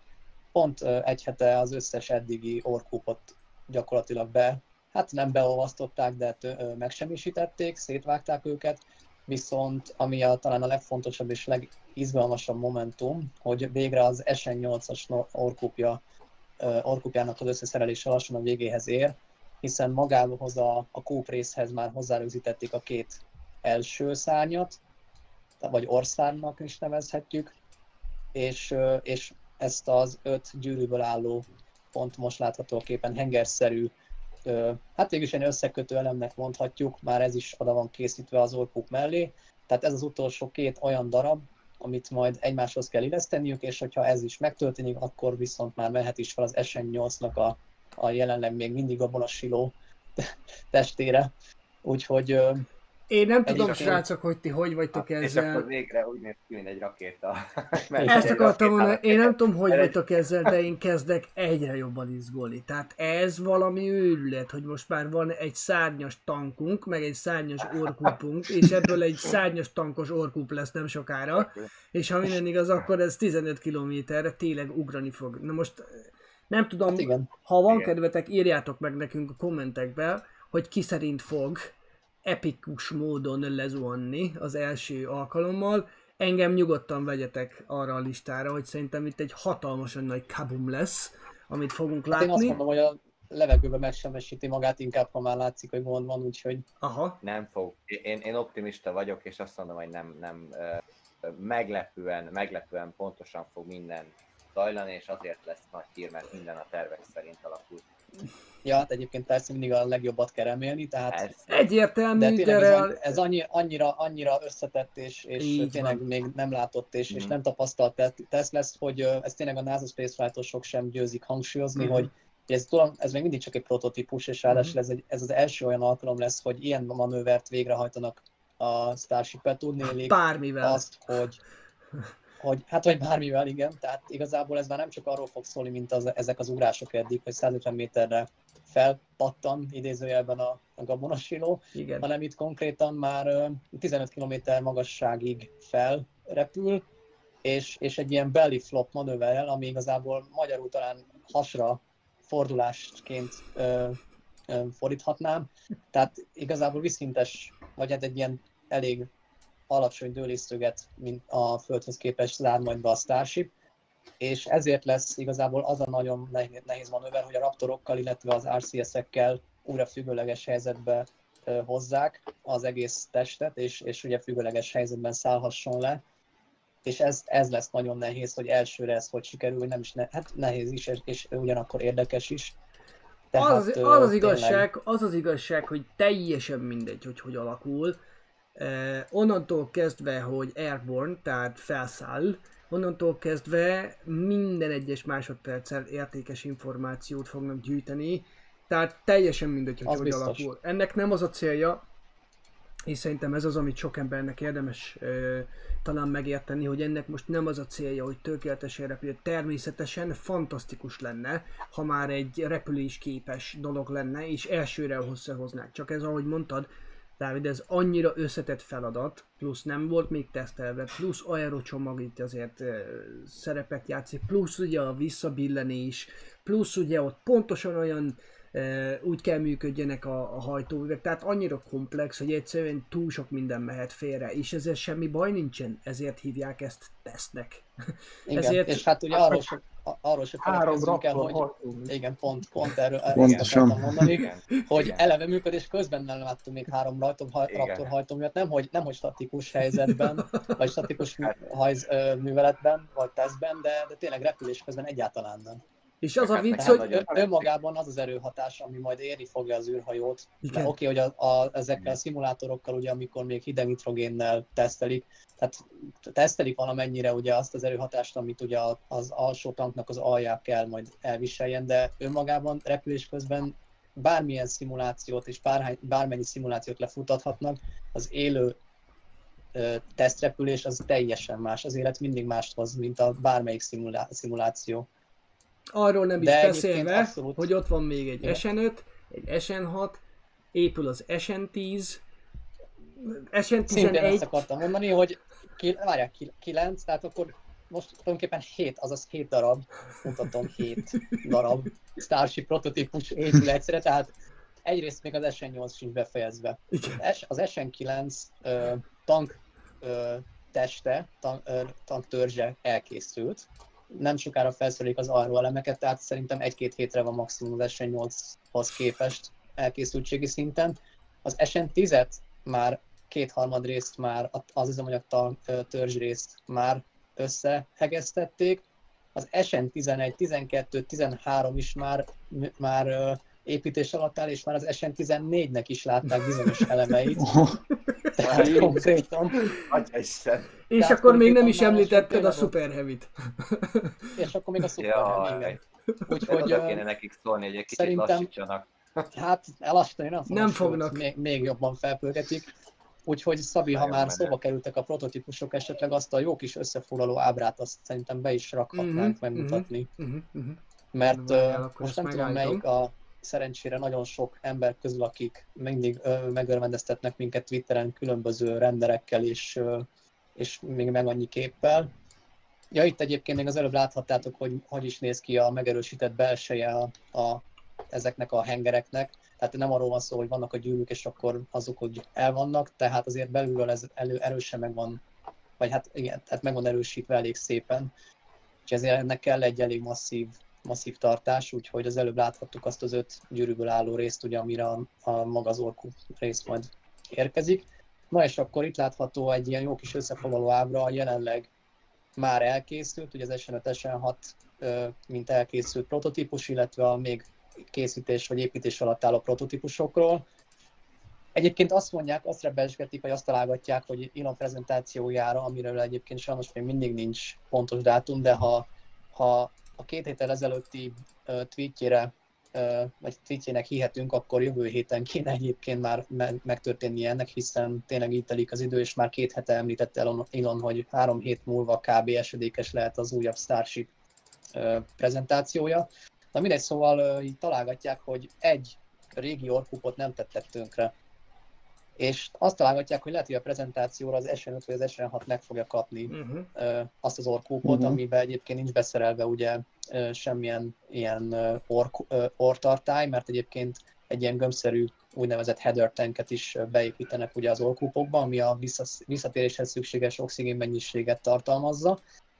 És akkor itt, ahogy megyünk jobbra, itt hirtelen különböző gyűrűegységeket láthatunk, ami viszont már a super, az első Super Heavy Boosternek a, az elemei, amik igazából csak arra várnak, hogy elkészüljön a High Bay, ugye az az épület, az a 71, 81 méteres kis szösszenet, ugye ahol a, ezeket a hordozó rakétákat majd összeillesztik Kicsit, a végső kicsit szerelés, később mutatunk róla a képeket. Uh-huh. Bocsánat, kicsit Persze, később mutatunk lesz. képeket róla. Ö, igen, de igazából ezek már ott sorakoznak a, a High Bay előtt, és ez már gyakorlatilag a, az, az egész törzsnek a felét kiteszik. És, és megmerném kockáztatni, hogy ennél még jóval több van a, a különböző összeszerelő csarnokokban, vagy, vagy sátrakban mondjuk így idézőjelben nagyon sátraknak. Tehát én azt mondanám, hogy már lassan szerintem egy háromnegyed résznyi Super Heavy Booster elkészült, és tényleg csak arra várnak, hogy befejeződjön a, magának a highway-nek az építése, ami egyébként folyamatosan zajlik, hiszen most már az, az utolsó oldalnak az utolsó oldalsó elemeit rögzítik oda az előre már, hát a statikailag már kész van egyébként végig az épület, és igazából már csak a borítási műveletek vannak hátra, és szintén nyilat, Elon nyilatkozta már ezt is szintén pár hete, hogy igazából a highway befejezése is csak hetek kérdése. Szerintem egyébként ezzel is azért sietnek, hogy mire a prezentációja lesz, addig elkészüljön, és hát az viszont biztos, hogy nem fog bejönni, amit egyébként a szokásos Elon time-mal, vagy Elon idővel ugye még talán egy hónapja megbecsült maga a mester, hogy szerinte már a prezentáció az első Super Heavy is repülni fog, tehát már az önmagában, ó, közben Hajdu Ferenc köszi a Igen, technikai akartam mondani. információt, hogy működik újra a Space Jam oldal, úgyhogy nagyon jó. Zöld pont! Köszönjük szépen a üzemeltetőknek, hogy miért osztottak visszarakni a működést. Na mindegy, szóval ö, mondhatok, Dávid. hogy igen, a... Tessék, Ja igen, nem csak az a RGV ja, az, aha, a jó. de, de róla is fogunk majd. Na itt van a booster, itt a Super Heavy. Igen, hát itt pakolgatják már össze-vissza a gyűrűket, már lassan nem férnek el ott az udvaron. Óriási, na hát ez... És akkor itt, itt Igen. láthatja, látható pont, hogy mennyire előre alakult állapotban már a Super Heavy-nek a, az építése, tehát hihetetlen egyébként. Na mindegy, igen, és amit az előbb nem tudtam 70 befejezni, méter hogy, magas. Igen. Hát akkor, mint egy egész Falcon 9 ö, az orkuk tetejétől a, a, Merlinot legaljáig konkrétan, úgyhogy, és ez csak a hordozó, és erre jön még az 52 Hú. méteres második fokozat, úgyhogy Hát nagyobb lett.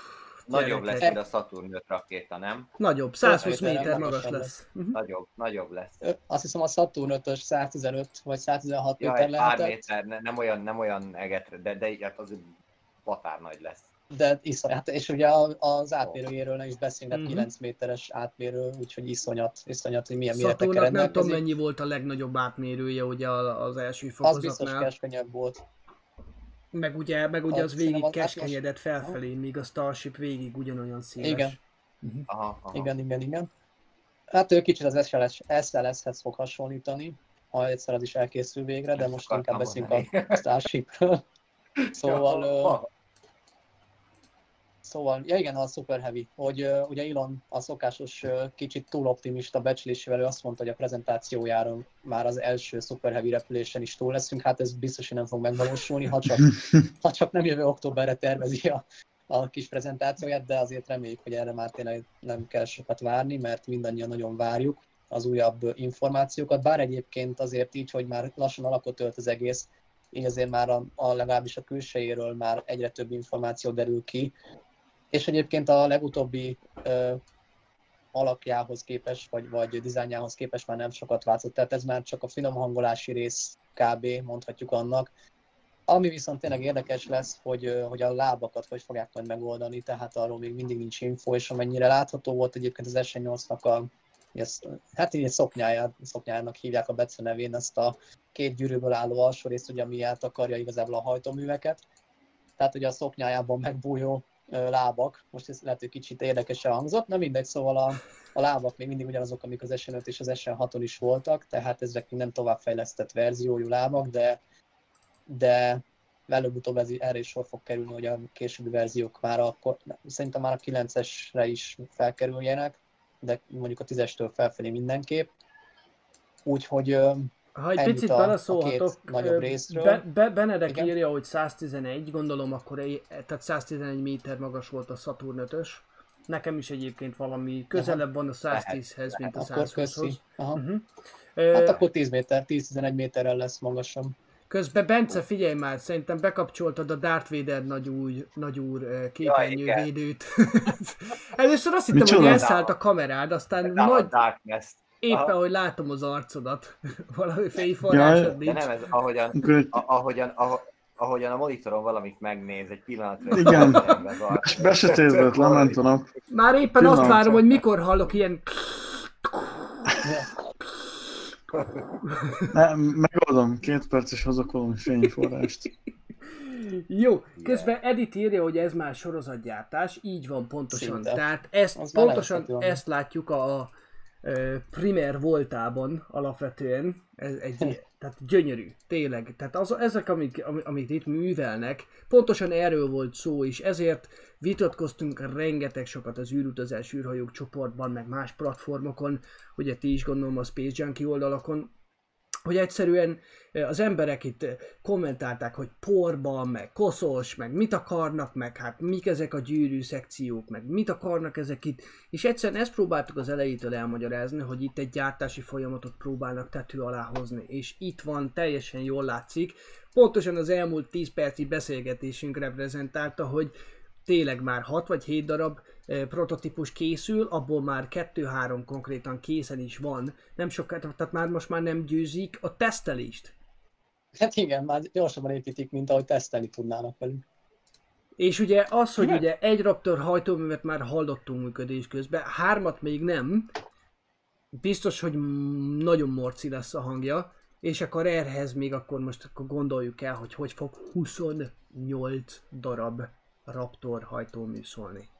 Atya Igen, majd még ehhez, ehhez mondok még infót, csak Zoli talán, mintha mondtál, vagy szerettél volna mondani valamit. Nem, csak azon gondolkoztam, hogy oké, okay, tehát ugye megy akkor fel 15 kilométert. Utána valószínűleg csinálják még egyszer. Utána ugye Super Heavy-re koncentrálnak szerintem, csak azon gondolkoztam, hogy jövőre hogy nézhet ki majd a menetrendjük. Tehát, hogy próbálják majd fo- folyamatosan felskálnázni például, hogy az összes raptort már fölrakják, nem tudom, tehát tényleg mint a tesztelésre egy picit el Hát. Pont, Azt pont tudom, hogy a egyébként Ilonnak a... mindig, mindig kitaláljátok, amit mondani szeretnék éppen, mert Ja. lehet, lehet, hogy Bence Ponta is ezt, ezt, A- ezt hát- szeretett volna mondani most a legutóbbi te, tegnap előtt, vagy mikor? Igen, a Hát Mars előtti. Society is Ah. uh, bemutatóján végül is azt mondta, hogy jövőre várhatóak a... Hogy azt, azt hiszem, ha jól emlékszem, jövőre láthatunk már orbitális repülést. Hát ezt én azért 80-90 legalább kettővel elosztanám. mondtam. Ezt én alapvetően Szerintem legalább... jövő fél évben simán. Én azt mondom, jövő els- első fél évben simán meg lesz már az első orbitális repülés. Az mondjuk jó kérdés, mert szintén egyébként ezt én említette a mostani virtuális konferencián, ha mondhatjuk ennek, vagy igazából ilyen kicsit ilyen kérdezfelelek feelingje volt, Uh-huh. hogy az első, tehát valószínűleg az első pár Super Heavy boostert, amit ugye összeraknak, azon csak kettő vagy négy, kettő kötőjel négy hajtómű lesz, tehát a 28-at azt ő is mondta, hogy mondjuk elég ciki lenne elveszteni, az kicsit azért drága mulatság lenne. Igen.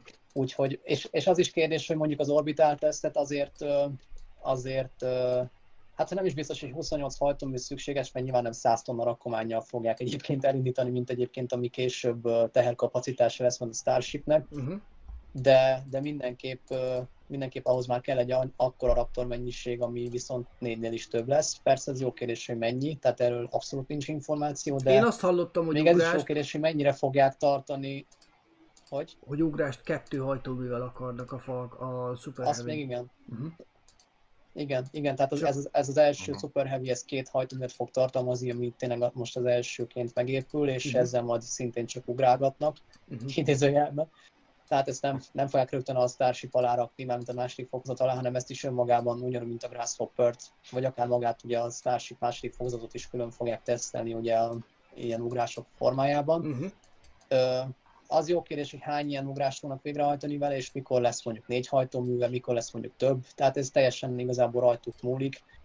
Ö, illetve mit szerettem még volna mondani, hogy ö, ja igen, még az is jó kérdés lesz, hogy igazából amikor már tényleg 28 hajtóműveket pakolásznak majd föl, akkor azt, azt a kapacitást, hogy azt a igazából mennyiséget az hogy fogják bírni ugye a, a gyárban, ugye Mhm. uh Hawthorne-ban.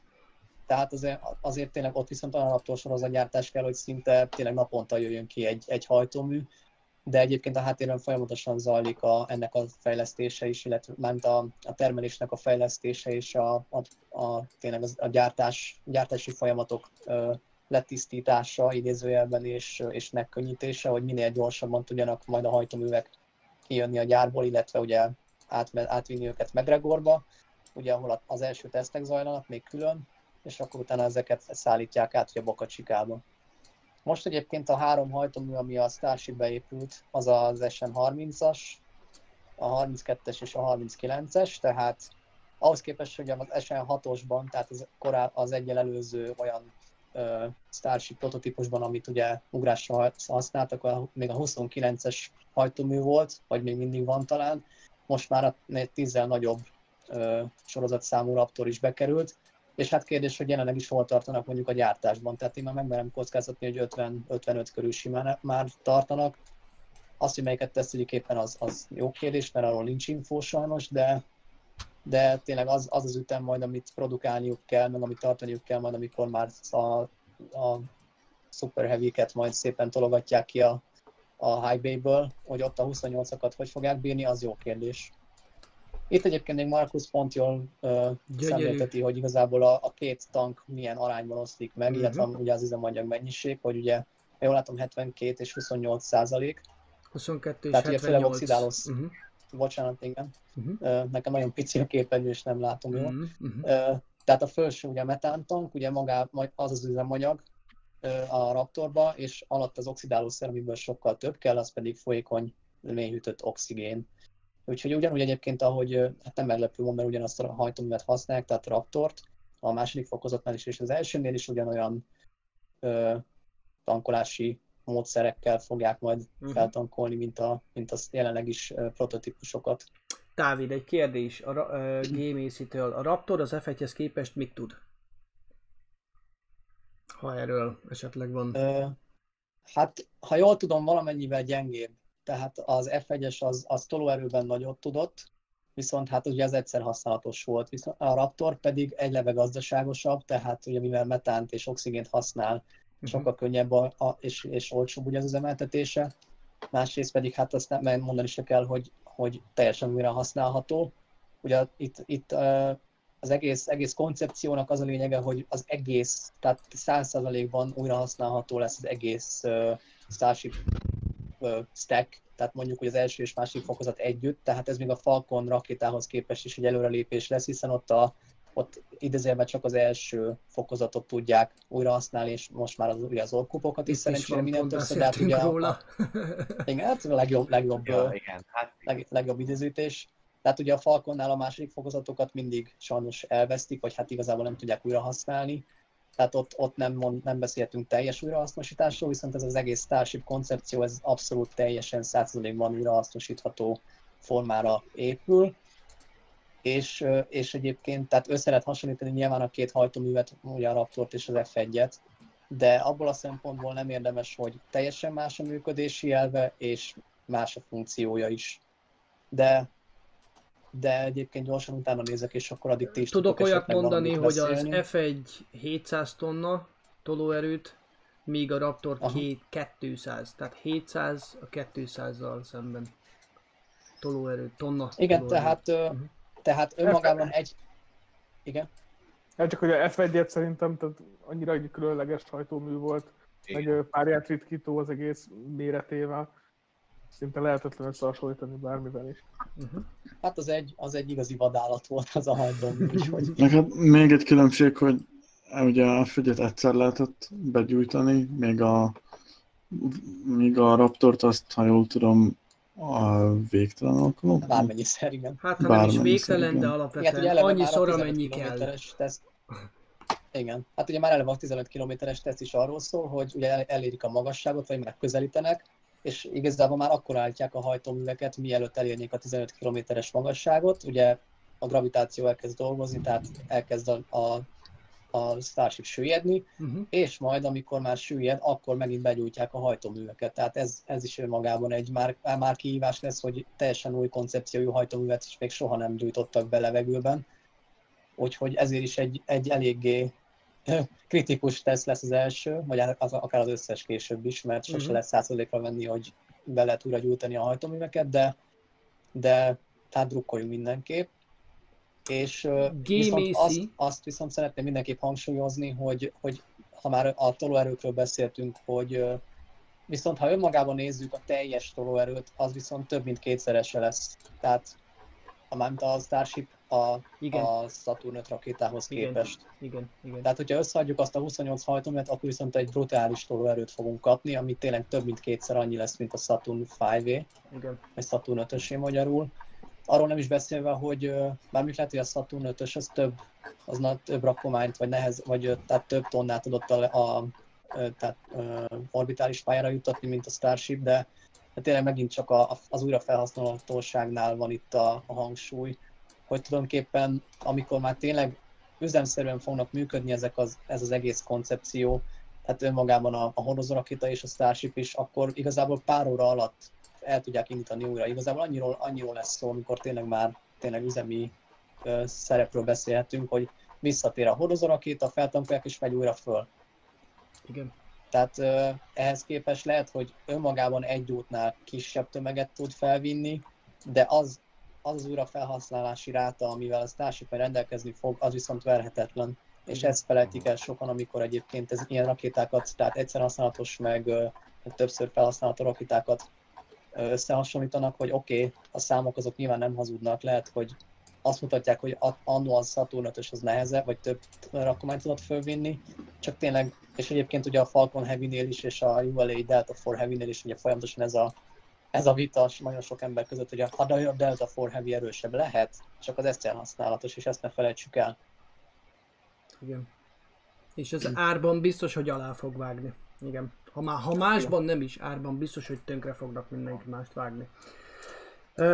Gimisi írta, hogy, hogy ugye, tehát hogy azért érdeklődött, mert ugye azt mondja, hogy a sok hajtóműve már belebuktak egy páran, hát gondolom itt mindenkibe elevenen él az N1 példája, de azért Ó, szerintem igen.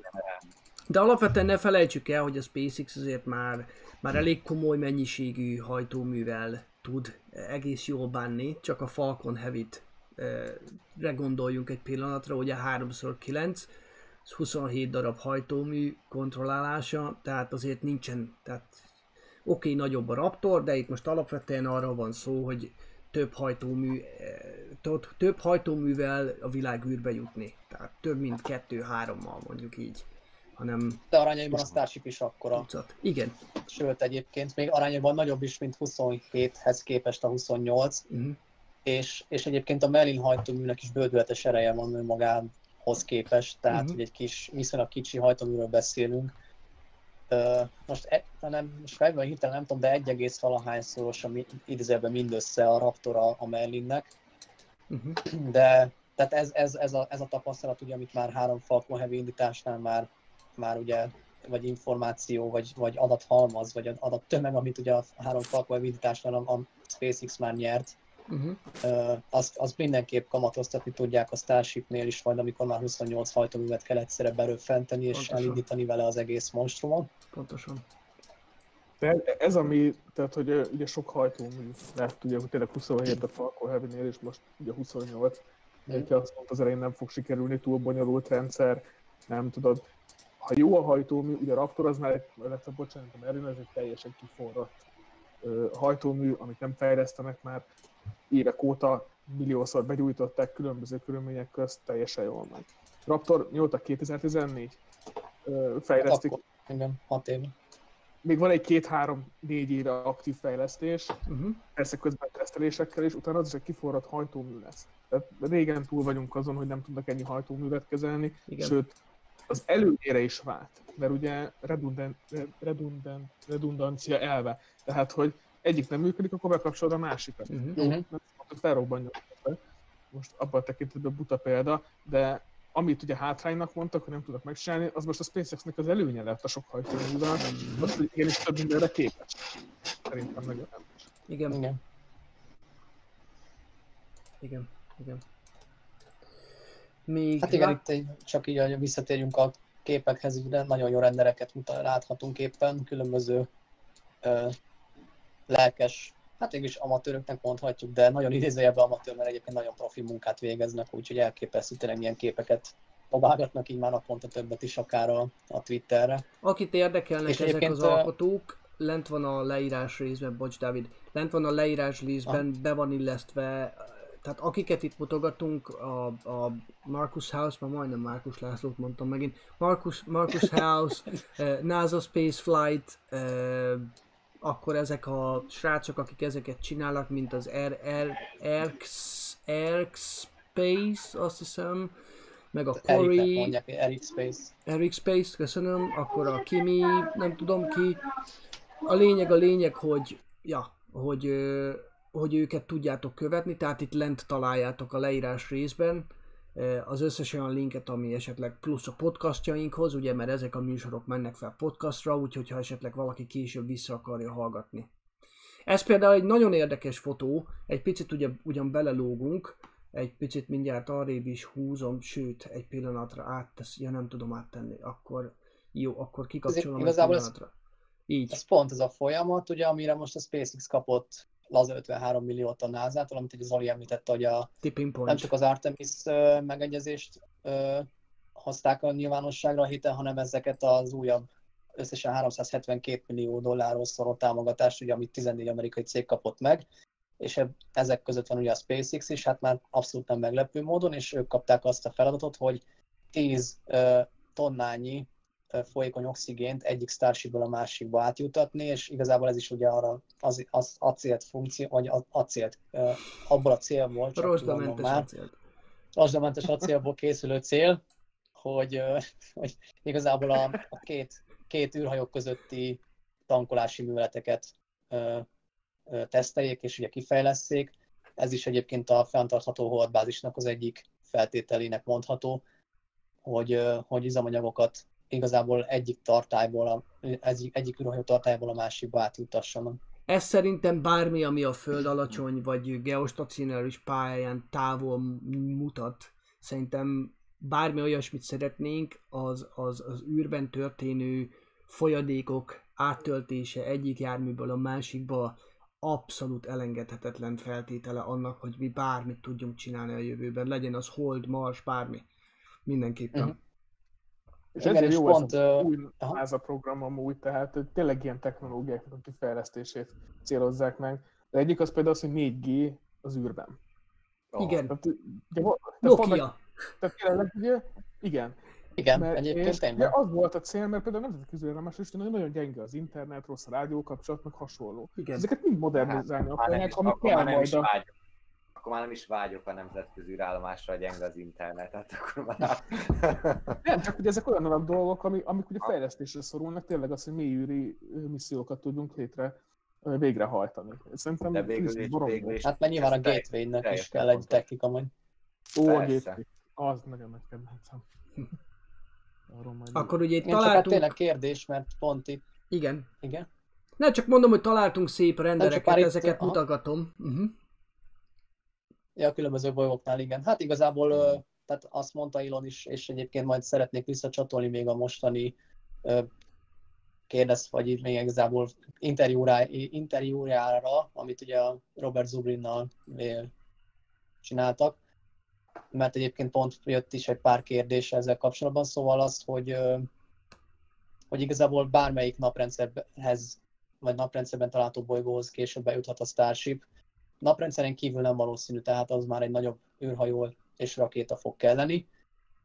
Úgyhogy itt uh, igazából kicsit a Starship név az lehet, hogy, uh, hogy nem tudja majd a nevét. Nagy tehát nem, ez, nem No Man Esto- nem No Man Estoman lesz, de, de magában az, hogy már a naprendszer bármelyik bolygójához eljut egy, egy embert szállító űrhajó, az már önmagában egy, egy nagyon nagy erőlépés lesz. És akkor igen, tehát ezt is Elon is megerősítette a prezent, vagy igazából az interjújában, és egyébként dátumokat is, csak hogyha már egy kicsit elt- eltekinthetünk Boka Csikától, és ugye kicsit beszéltünk esetleg a mostani interjújáról, hogy ugye sokan megkérdőjelezik ezeket a dátumokat, valamennyire jogosan, tehát ugye most a legutóbbi információnk szerint, amit ugye Elon mondott, hogy két év múlva már, már valószínűleg az első teherhajó el, elindulhat a, a hold felé, 2024-ben már, már az első űrhajó leszállhat a Holdon, illetve a már a Marsra is elindulhat. 2020, hát az is 2024-25-ben, ugye ott azért Marsnál azért nem mindegy az indítás, hogy ugye ott a szokásos 26 hónapos ind- indítási ablakot azt viszont figyelembe kell venni. Tehát, és ezért most már biztos benne, 2024-et mondott Elon, mert Mhm. 2022 csak azért nem mondhatott, mert az már annyira közel van, tehát az már konkrétan a következő nyitási ablak lenne, Igen. hogy ahhoz az viszont még két év múlva az nagyon korai, Igen, még igen. szerinte is, ami, Igen. ami egész meglepő, hogy Elon valamire azt mondja, így korai. De a második, tehát most a 2020-hoz képest a második indítási ablakban, tehát 24-ben már az első teherűrhajó, teher Starship már elindul a Mars felé is, ami persze jó kérdés, hogy mennyire fog megvalósulni. Én azt mondom, hogy a, a Hold verzió, tehát a Moonship igazából, ahogy ugye becézik, az, az biztos, hát nem biztos, mert semmi sem biztos az űriparban, de, de annak viszont nagyobb esélyt látom én legalábbis, hogy a, a Moonship, ami ugye a szárnyak nélküli Starship verzió igazából, az megvalósulhat 24-re, de az, hogy egy Marsra tartó teherhajó már kész lenne, az viszont az kicsit szerintem is kétséges. Aztán ne legyen igazam, és tényleg lássunk négy éven belül egy, egy Igen. marsi teherszállítmányt legalább, Igen. mert az viszont egy, tehát igazából jelzők nem nagyon vannak rá, hogy milyen lesz az első, első olyan tapasztalat akár, vagy szemtanulnak lenni, amikor leszáll egy ember alkotta Mhm. ekkora űrhajó a Mar- Marson majd. Tudom ajánlani a egyébként teherszállító- Igen, mondja Bocsi. csak Szabi, tudom mire gondolsz. a... Elkezdtem most nézni, pontosabban be is fejeztem a, a Netflixen a Mars. Azt hiszem csak ilyen néven futott, ugye, hogy Mars? Ha jól Nem tudom. tudom, én a magyar Igen, igen, igen. találtam. Két évad Mhm. nem tették belőle. Igen. Igen, Ugye félig fikciós, félig ilyen dokumentumfilm. Nagyon A jó. Nadgeo sorozat, nem? Az, Igen, az igen. Jaj. Nem Nadgeus. Nadgeus. Nem, De nem, a nem, Nadgeo ez gyártja. másik. Igen? Ez egy másik szerint. Nem, ez, ez a- véget a- is ért konkrétan. Tehát ez egy... Ez az útunk a vörös bolygóra? Az, az. Az, az, az Not Geo. Ja. Azt forgatták itt Magyarországon, nem? De várj, várj, várj. Tehát az az, ami 2016 környékén, meg 2030-40 környékén játszódik. Szerintem nem egyre gondolunk. A. Netflixen van egy sorozat, egészen konkrétan, na álltok, megnézem már akkor most már. Na mindegy, a lényeg a lényeg, hogy valami gyönyörű egyébként a sorozat. Azt kell Az róla... övére gondolsz? Hm? Az övére gondolsz? Mert az Nem. Netflixes sorozat most. Nem, nem, nem, Azért nem, mondom, nem. mert én se találtam meg, Nem. pedig beszéltünk már erről egyszer. Mindjárt nem megmondom, meg akkor most utána is nézek, mert mondom, ez valami annyira teli találat volt, két évad vagy három évad volt alapvetően, és úgy kell elképzelni, hogy párhuzamosan, tehát egy ilyen egyrészt dokumentum, egyrészt eh, egy ilyen Az a Mars. mars, az. Az a Mars. Mars. Az a a Mars. Nat Geo gyártotta. Az a Nat de Geo. most is elérhető. akkor az. Én Az nem az tudom, hogy nektek mennyire tetszett, nekem marhára. Szerintem olyan gyönyörű párhuzamot vont egyébként a jövő és a most között, a, a klímaváltozás, az, hogy visszük magunkkal az összes problémánkat alapvetően, a legyen ez Igen. politikai, Mhm. szociológiai. Rettentő, így Igen, van, igen. rettentően érdekes. Akkor ugye születik Igen. egy, egy, egy baba a Marson, hogy ugye eleve ez, hogy ez tehát, hogy egészséges, nem lesz egészséges, teljesen más körülmények között születik, mint a föld. Szóval egy csomó olyan dologra világít rá, és tényleg, ak- tehát tudom, csak ajánlani tudom, mert, mert szerintem piszok jó. Igen, tehát olyan kérdéseket boncogat, amire lassan egyébként hát nem válaszokat kell találni, de, de mindenképp fel kell tennünk, és Mhm. mindenki egyre több embernek kell föltennie, amikor egyre közelebb jutunk ahhoz, hogy tényleg az első Mars kolónia majd esetleg elindul, Uh-huh. és remélhetően majd le is száll, és majd ott egy, vár, egy hát először egy kis települést, aztán majd ki tudja mekkora várost hoznak létre. De mindenképp egyre inkább foglalkozni kell ezekkel a kérdésekkel. Van. illetve az a tudat, hogyha mondjuk valakinek mondjuk gyereke születik a Marson, az ő már nem jöhet vissza ide a Földre, mert konkrétan nem bírná az itteni körülményeket. Uh-huh. Úgyhogy ez is egy önmagában egy érdekes kérdés. Azért a, azért a Marson még talán annyira nem vészes a helyzet, mert ott olyan nagy, nagy, nagy ö, mi ez, tehát a, a nehézkedésre gondolsz, nem? Tehát, hogy, hogy Hát a máshogy gravitációs erő, igen, tehát hogy máshogy, a máshogy Marson- a fejlődik Marson az ember. annyira, igen, igen, a Marson annyira még talán nem vészes a dolog, ez a hold szempontjából sokkal rosszabb lenne.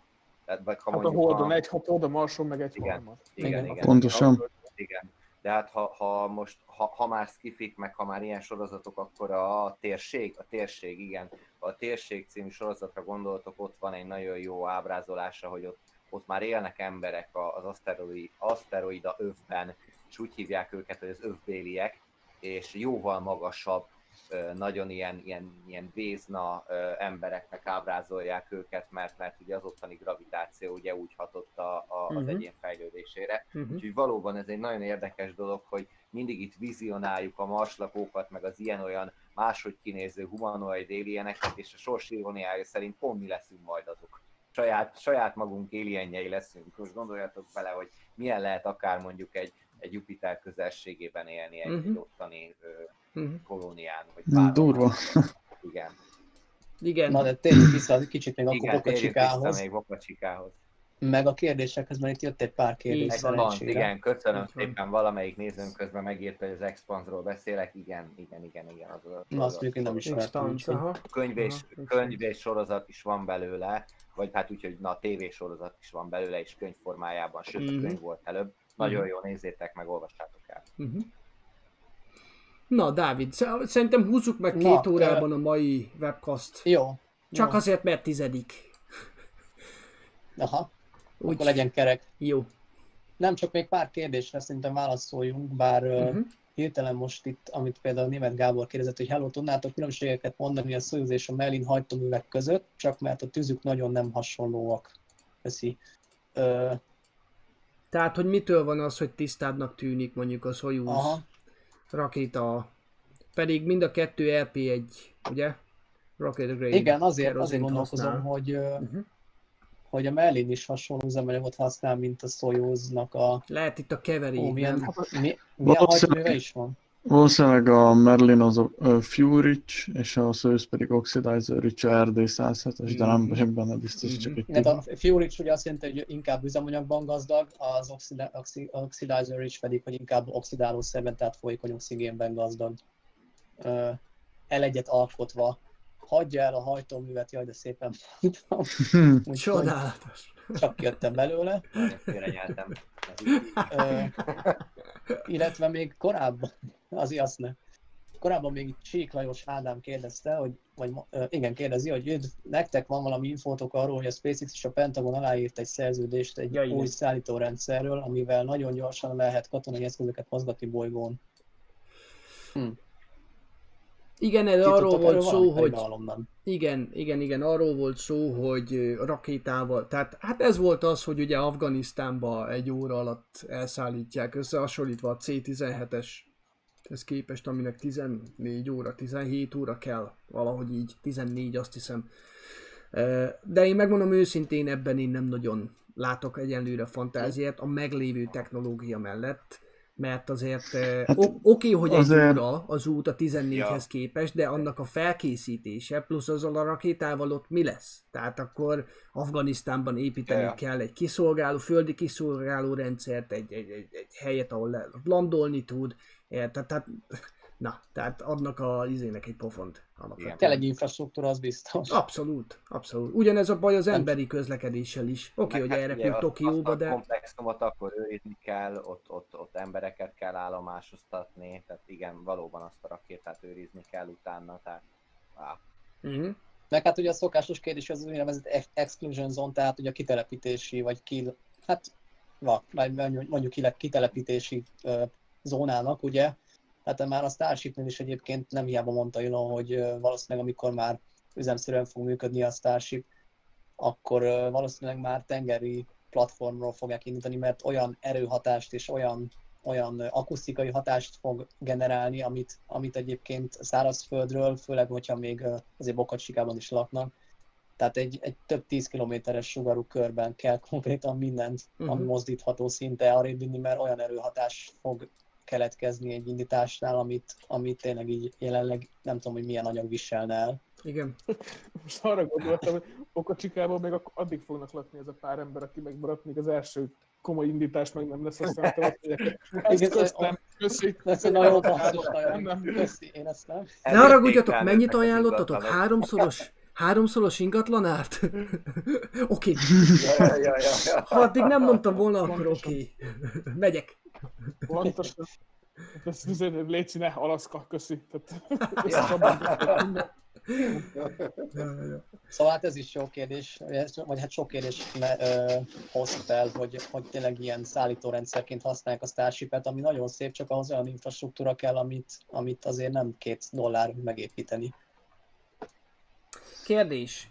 Szitkai Gabi kérdezi, hogy az SN8 hajtómű indítás előtt mit jelentett az a hárombetűs angol rövidítés? Ja, a VDR. Aha. ja VDR. Ja igen, ezt én is kérdeztem. Ja, a Vedrest, igen, a Vedrest Rehearsal-re gondolsz, nem, nem Gábor. Szerintem arra. Az igen. igazából azt, igen, az, az valószínűleg, hát szó szerint magyarul nem lehet lefordítani, nem is szeretnék ezzel meg, ö, megpróbálkozni. Igazából az a lényeg, hogy a tankolási folyamat megtörténik, a raptorok előgyújt, eh, nem, előhűtése is megtörténik, ugye, hogy a hősok miatt ne hirtelen kerüljön bele ugye a, a mélyhűtött üzemanyag és oxidálószer. Tehát eddig a fá- fázisig jutnak el a Vedrest Rehearsal-ben, viszont már a turbo szivattyúkat nem kezdik el felpörgetni előre, mielőtt még begyújtanák a hajtóműveket. Tehát igazából ezt úgy kell elképzelni, mint hogyha, mint hogyha megtankolnád az autódat, de gyújtást már nem adod rá. Tehát kb. valahogy így, így tudnám hétköznapi példával szemléltetni. Tehát mondjuk a sluszkulcsot meg bedugod a helyére is kész, ott, ott leállítod az egész indítási folyamatot. Tehát nagyjából így kéne elképzelni ezt a Vedrest Rehearsal-t. Igazából egy tankolási ö, teszt. Azt írja a Wikipédia, hogy azért vet. Na most ez a dress rehearsal, ezt úgy képzeljétek el, mikor bemegy a boltba és felpróbálod a ruhát. Dre- Dress rehearsal, ruhapróba alapvetően. És azért, ez csak egy ilyen nickname, gondolom, egy ilyen becenév. És alapvetően azért vet, mert hogy folyékony üzemanyagot is átáramoltatnak a rendszeren. Tehát ezért vet. Igen, tehát igazából egy teljes, mintha már egy indítást szimulálnak, a tankolási Csak folyamatot vég, utolsó, igen, igen. csak ugye már önmagában a, a hajtómű begyújtása és előgyújtása nem történik meg. Uh-huh. Mhm. Uh-huh. és ezért mondják egyébként sokan, hogy ez egy elhalasztott előgyújtás volt pénteken, mert odáig már nem jutottak el, de egyébként ez megint csak találgatás, mert senki nem állította, hogy, hogy akár Lesz statikus hajtóműteszt, akár, akár előgyújtó teszt, vagy előgyújtás teszt lesz. Uh-huh. Igaz, hogy az útlezárásnál az volt a papírra írva, hogy statikus hajtóműteszthez ö, van szüksége a SpaceX-nek lezárásra, de az nem azt jelenti, hogy meg is csinálják. Tehát ezt mindig hangsúlyozzuk, hogy lehet találgatni, de senki nem tudhatja a SpaceX-en kívül, hogy milyen pontos ö, tesztelési folyamatot ö, folyamatban vannak éppen. Ezért nem Abszolút. kell csalódni, hogyha valami nem történik, Abszolút, mert persze. Igen. nem miattunk csinálják, hanem maguk miatt. Igen, tehát a, ahogy igen, mondtam is Misi, de köszi a segítséget, hogy Engine Chill, tehát ugye a raptorok előhűtése is megtörténik ennél a Uh-huh. próba próbánál. Ez jó, Úgyhogy, ö, ez jó. Srácok, magyar, magyarul hívhatjuk öt- próbának, 5 de, percünk van. de igen. Én szerintem Szerintem a kötelezőket mondd el, Szabi, és akkor érkezzünk a végéhez. Uh-huh.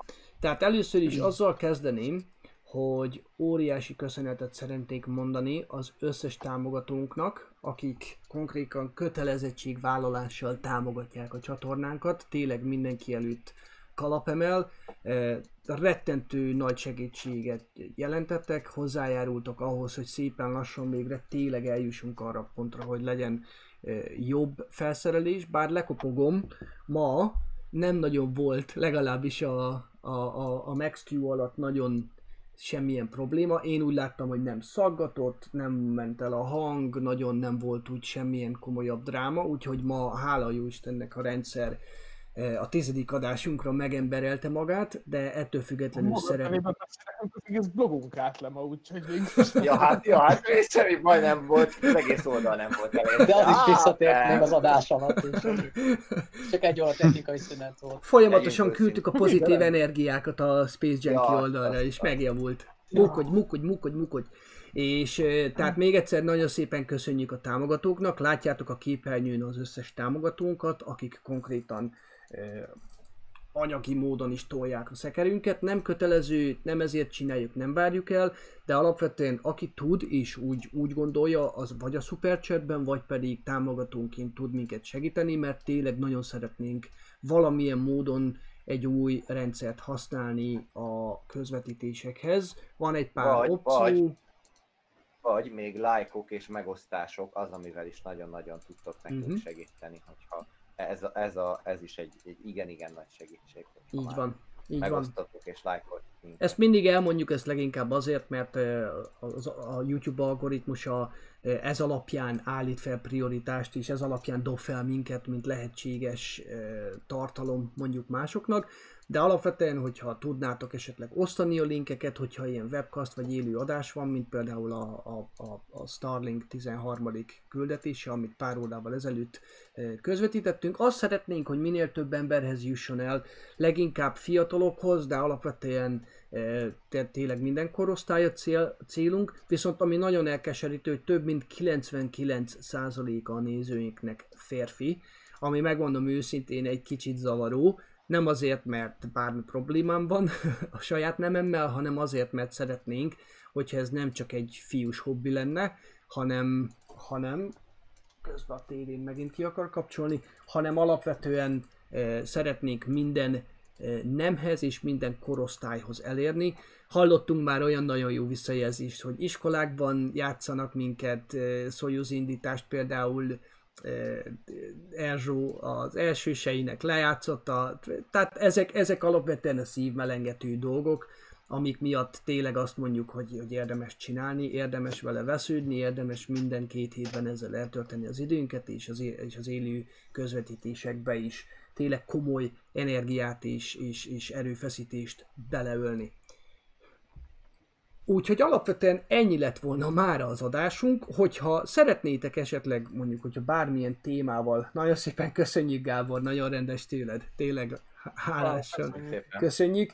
Eh, Köszönjük. Hogyha szeretnétek bármilyen témát, eh, hogy érintsünk, akkor írjatok nekünk valamilyen formában, és ami a legfontosabb, ha nem vagytok feliratkozva a csatornára, akkor, akkor tegyétek meg. Mindenképpen, mert így kaptok értesítést, hogyha, hogyha olyan, mondjuk olyan adásunk van, ami teljesen adhok, tehát csak éppen rögtönzött volt módon. már, ilyen, volt már ilyen, hogy hirtelen nyilván indult adás, úgyhogy mindenképpen jól jártok, ha feliratkoztok. Azt a kis csengőt kell ott megnyomni. Uh-huh. Így van, azt ne felejtsétek el, mert ha a csengő nincs megnyomva, akkor ő maga a prioritez, pri, állítja fel a prioritást, hogy mi az, amit feldob nektek, ami úgy gondolja, hogy érdekel benneteket, és mi az, ami nem, úgyhogy jó, közben Edith írja, hogy az amatőr csillagászok között már jobb az arány, gondolom a férfi és a női arányra gondol, úgyhogy szeretnénk ezt elérni, szeretnénk valahogy az amatőr csillagász szinten lenni, mondjuk így, legyen ez egy jó kiindulási pont, úgyhogy eh, hozzatok magatokkal Jó. egy hölgyet legközelebb. Mindenki hozza magával egy hölgyet, igen. Feleség, barátnő, szomszédlány, teljesen hogyha mindegy. Jól, jól megy minden, akkor jövő, jövő Max Q lesz a következő, vagy az utolsó olyan, aminél még a crew egy nem indul. Most ezt nem tudom mennyire volt érthető, de ugye most ugye november 11-ére rebesgetik, hogy akkor indul 6, nagyon idézőjelben indul 6, és nagyon elméleti jelleggel, de ugye múltkor is így harangoztuk, hogy a tizedik adás lesz az utolsó, hát most akkor a 11-nél is ezt mondhatjuk, hogy talán az az, utolsó még a crew egy előtt, Uh-huh. úgyhogy ö, Megmondom őszintén, hogy- jövünk majd. hogy nem tudom még egyébként, azt elfed... Ja igen, két dolgot elfelejtettem mondani, mert az egyik annyira jó anekdota. Be- Láttam egy interjút a Chris Cassidy-vel, meg a Dr. Kate Robbins-szal, ugye egy félórás interjú, és azt tudni kell, hogy a Chris Cassidy, aki nem sokára pár nap múlva tér vissza, ő egyébként Navy SEAL. Ő a harmadik olyan ember, aki a, a, a katonaságon belül a SEAL-hez tartozik. Ez egy nagyon-nagyon különleges, speciális egység. És ugye ő, ő, őről tudni kell, hogy ő, ő testedzés mániás. És ugye arról volt szó ugye most a, a Covid miatt, hogy, hogy ő ezzel hogy foglalkozik, vagy hogy mennyit edz, és, hogy, és ugye direkt olyan témákról beszéltek, ami a társadalomnak is, hogy, hogy, hogy győzik le a magányt, mennyire jó a, a gyúrás, a, a testedzés, és akkor mondja, kérdezik, hogy, hogy és melyik a kedvenc testmozgásod fenn a nemzetközi űrállomáson, és ő erre találóan azt mondta, hogy mindig az, amit éppen csinálok. Ami valami hihetetlen nagy egyéniség egyébként, tegyük hozzá. Imádom, imádom. Jaj, de jó kis kommentek jönnek, tök jó ezeket olvasni, főleg hát, ha már hölgyek ez elsőség, akkor itt az utolsót, hogy Kálai Klaudia, hogy itt vagyok, sőt, még 80 éves nagy is szokott titeket nézni, most is itt van, hát ez Akkor kü- köszönjük a kü- nagy kifejezetten örömteli, hogy, Igen. hogy, hogy hölgyek ilyen, ilyen jó, és egész, egész nagy számban, meg egyre nagyobb számban már érdeklődnek a, az, az iránt, amit csinálunk, úgyhogy csak így tovább, és tényleg köszönjük. És Polai Máté, tiéd lesz az utolsó komment. Ha nekem lenne egy kávézóm vagy vendéglőm, vagy valami szórakozó egyszerűségém, én esküszöm, kinyomnám a live-jaitokat ott, ott is valami hatalmas 8K tévén. Köszönjük Ó. szépen, nagyon drukkolunk, hogy összejöjjön a kávé vagy étterem. Mi addig fogjuk az adást, megígérhetjük. Addig nem hagyjuk abba. Igaz. Még utána is jó sokáig, hogy legyen mit játszani ott. Jól van, szerintem akkor mi akkor tisztelettel elköszönnénk. Nagyon szépen köszönjük, hogy itt voltatok velünk. Két órát itt eltöltöttetek velünk. Vigyázzon mindenki magára, kellemes hetet. Amivel tudunk jelentkezni, jelentkezünk. Remélem, hogy hogy a következő Starlink küldetést meg fogom tudni oldani valahogy szerdára, és utolsó pillanatban beesős Starlink közvetítéssel meg tudunk benneteket lepni. Addig is további szép hetet kívánunk nektek, vigyázzatok magatokra, és találkozunk nem sokára. Sziasztok! Sziasztok, köszi a figyelmet! Hello, hello! Köszönjük szépen. Hello, hello. következő.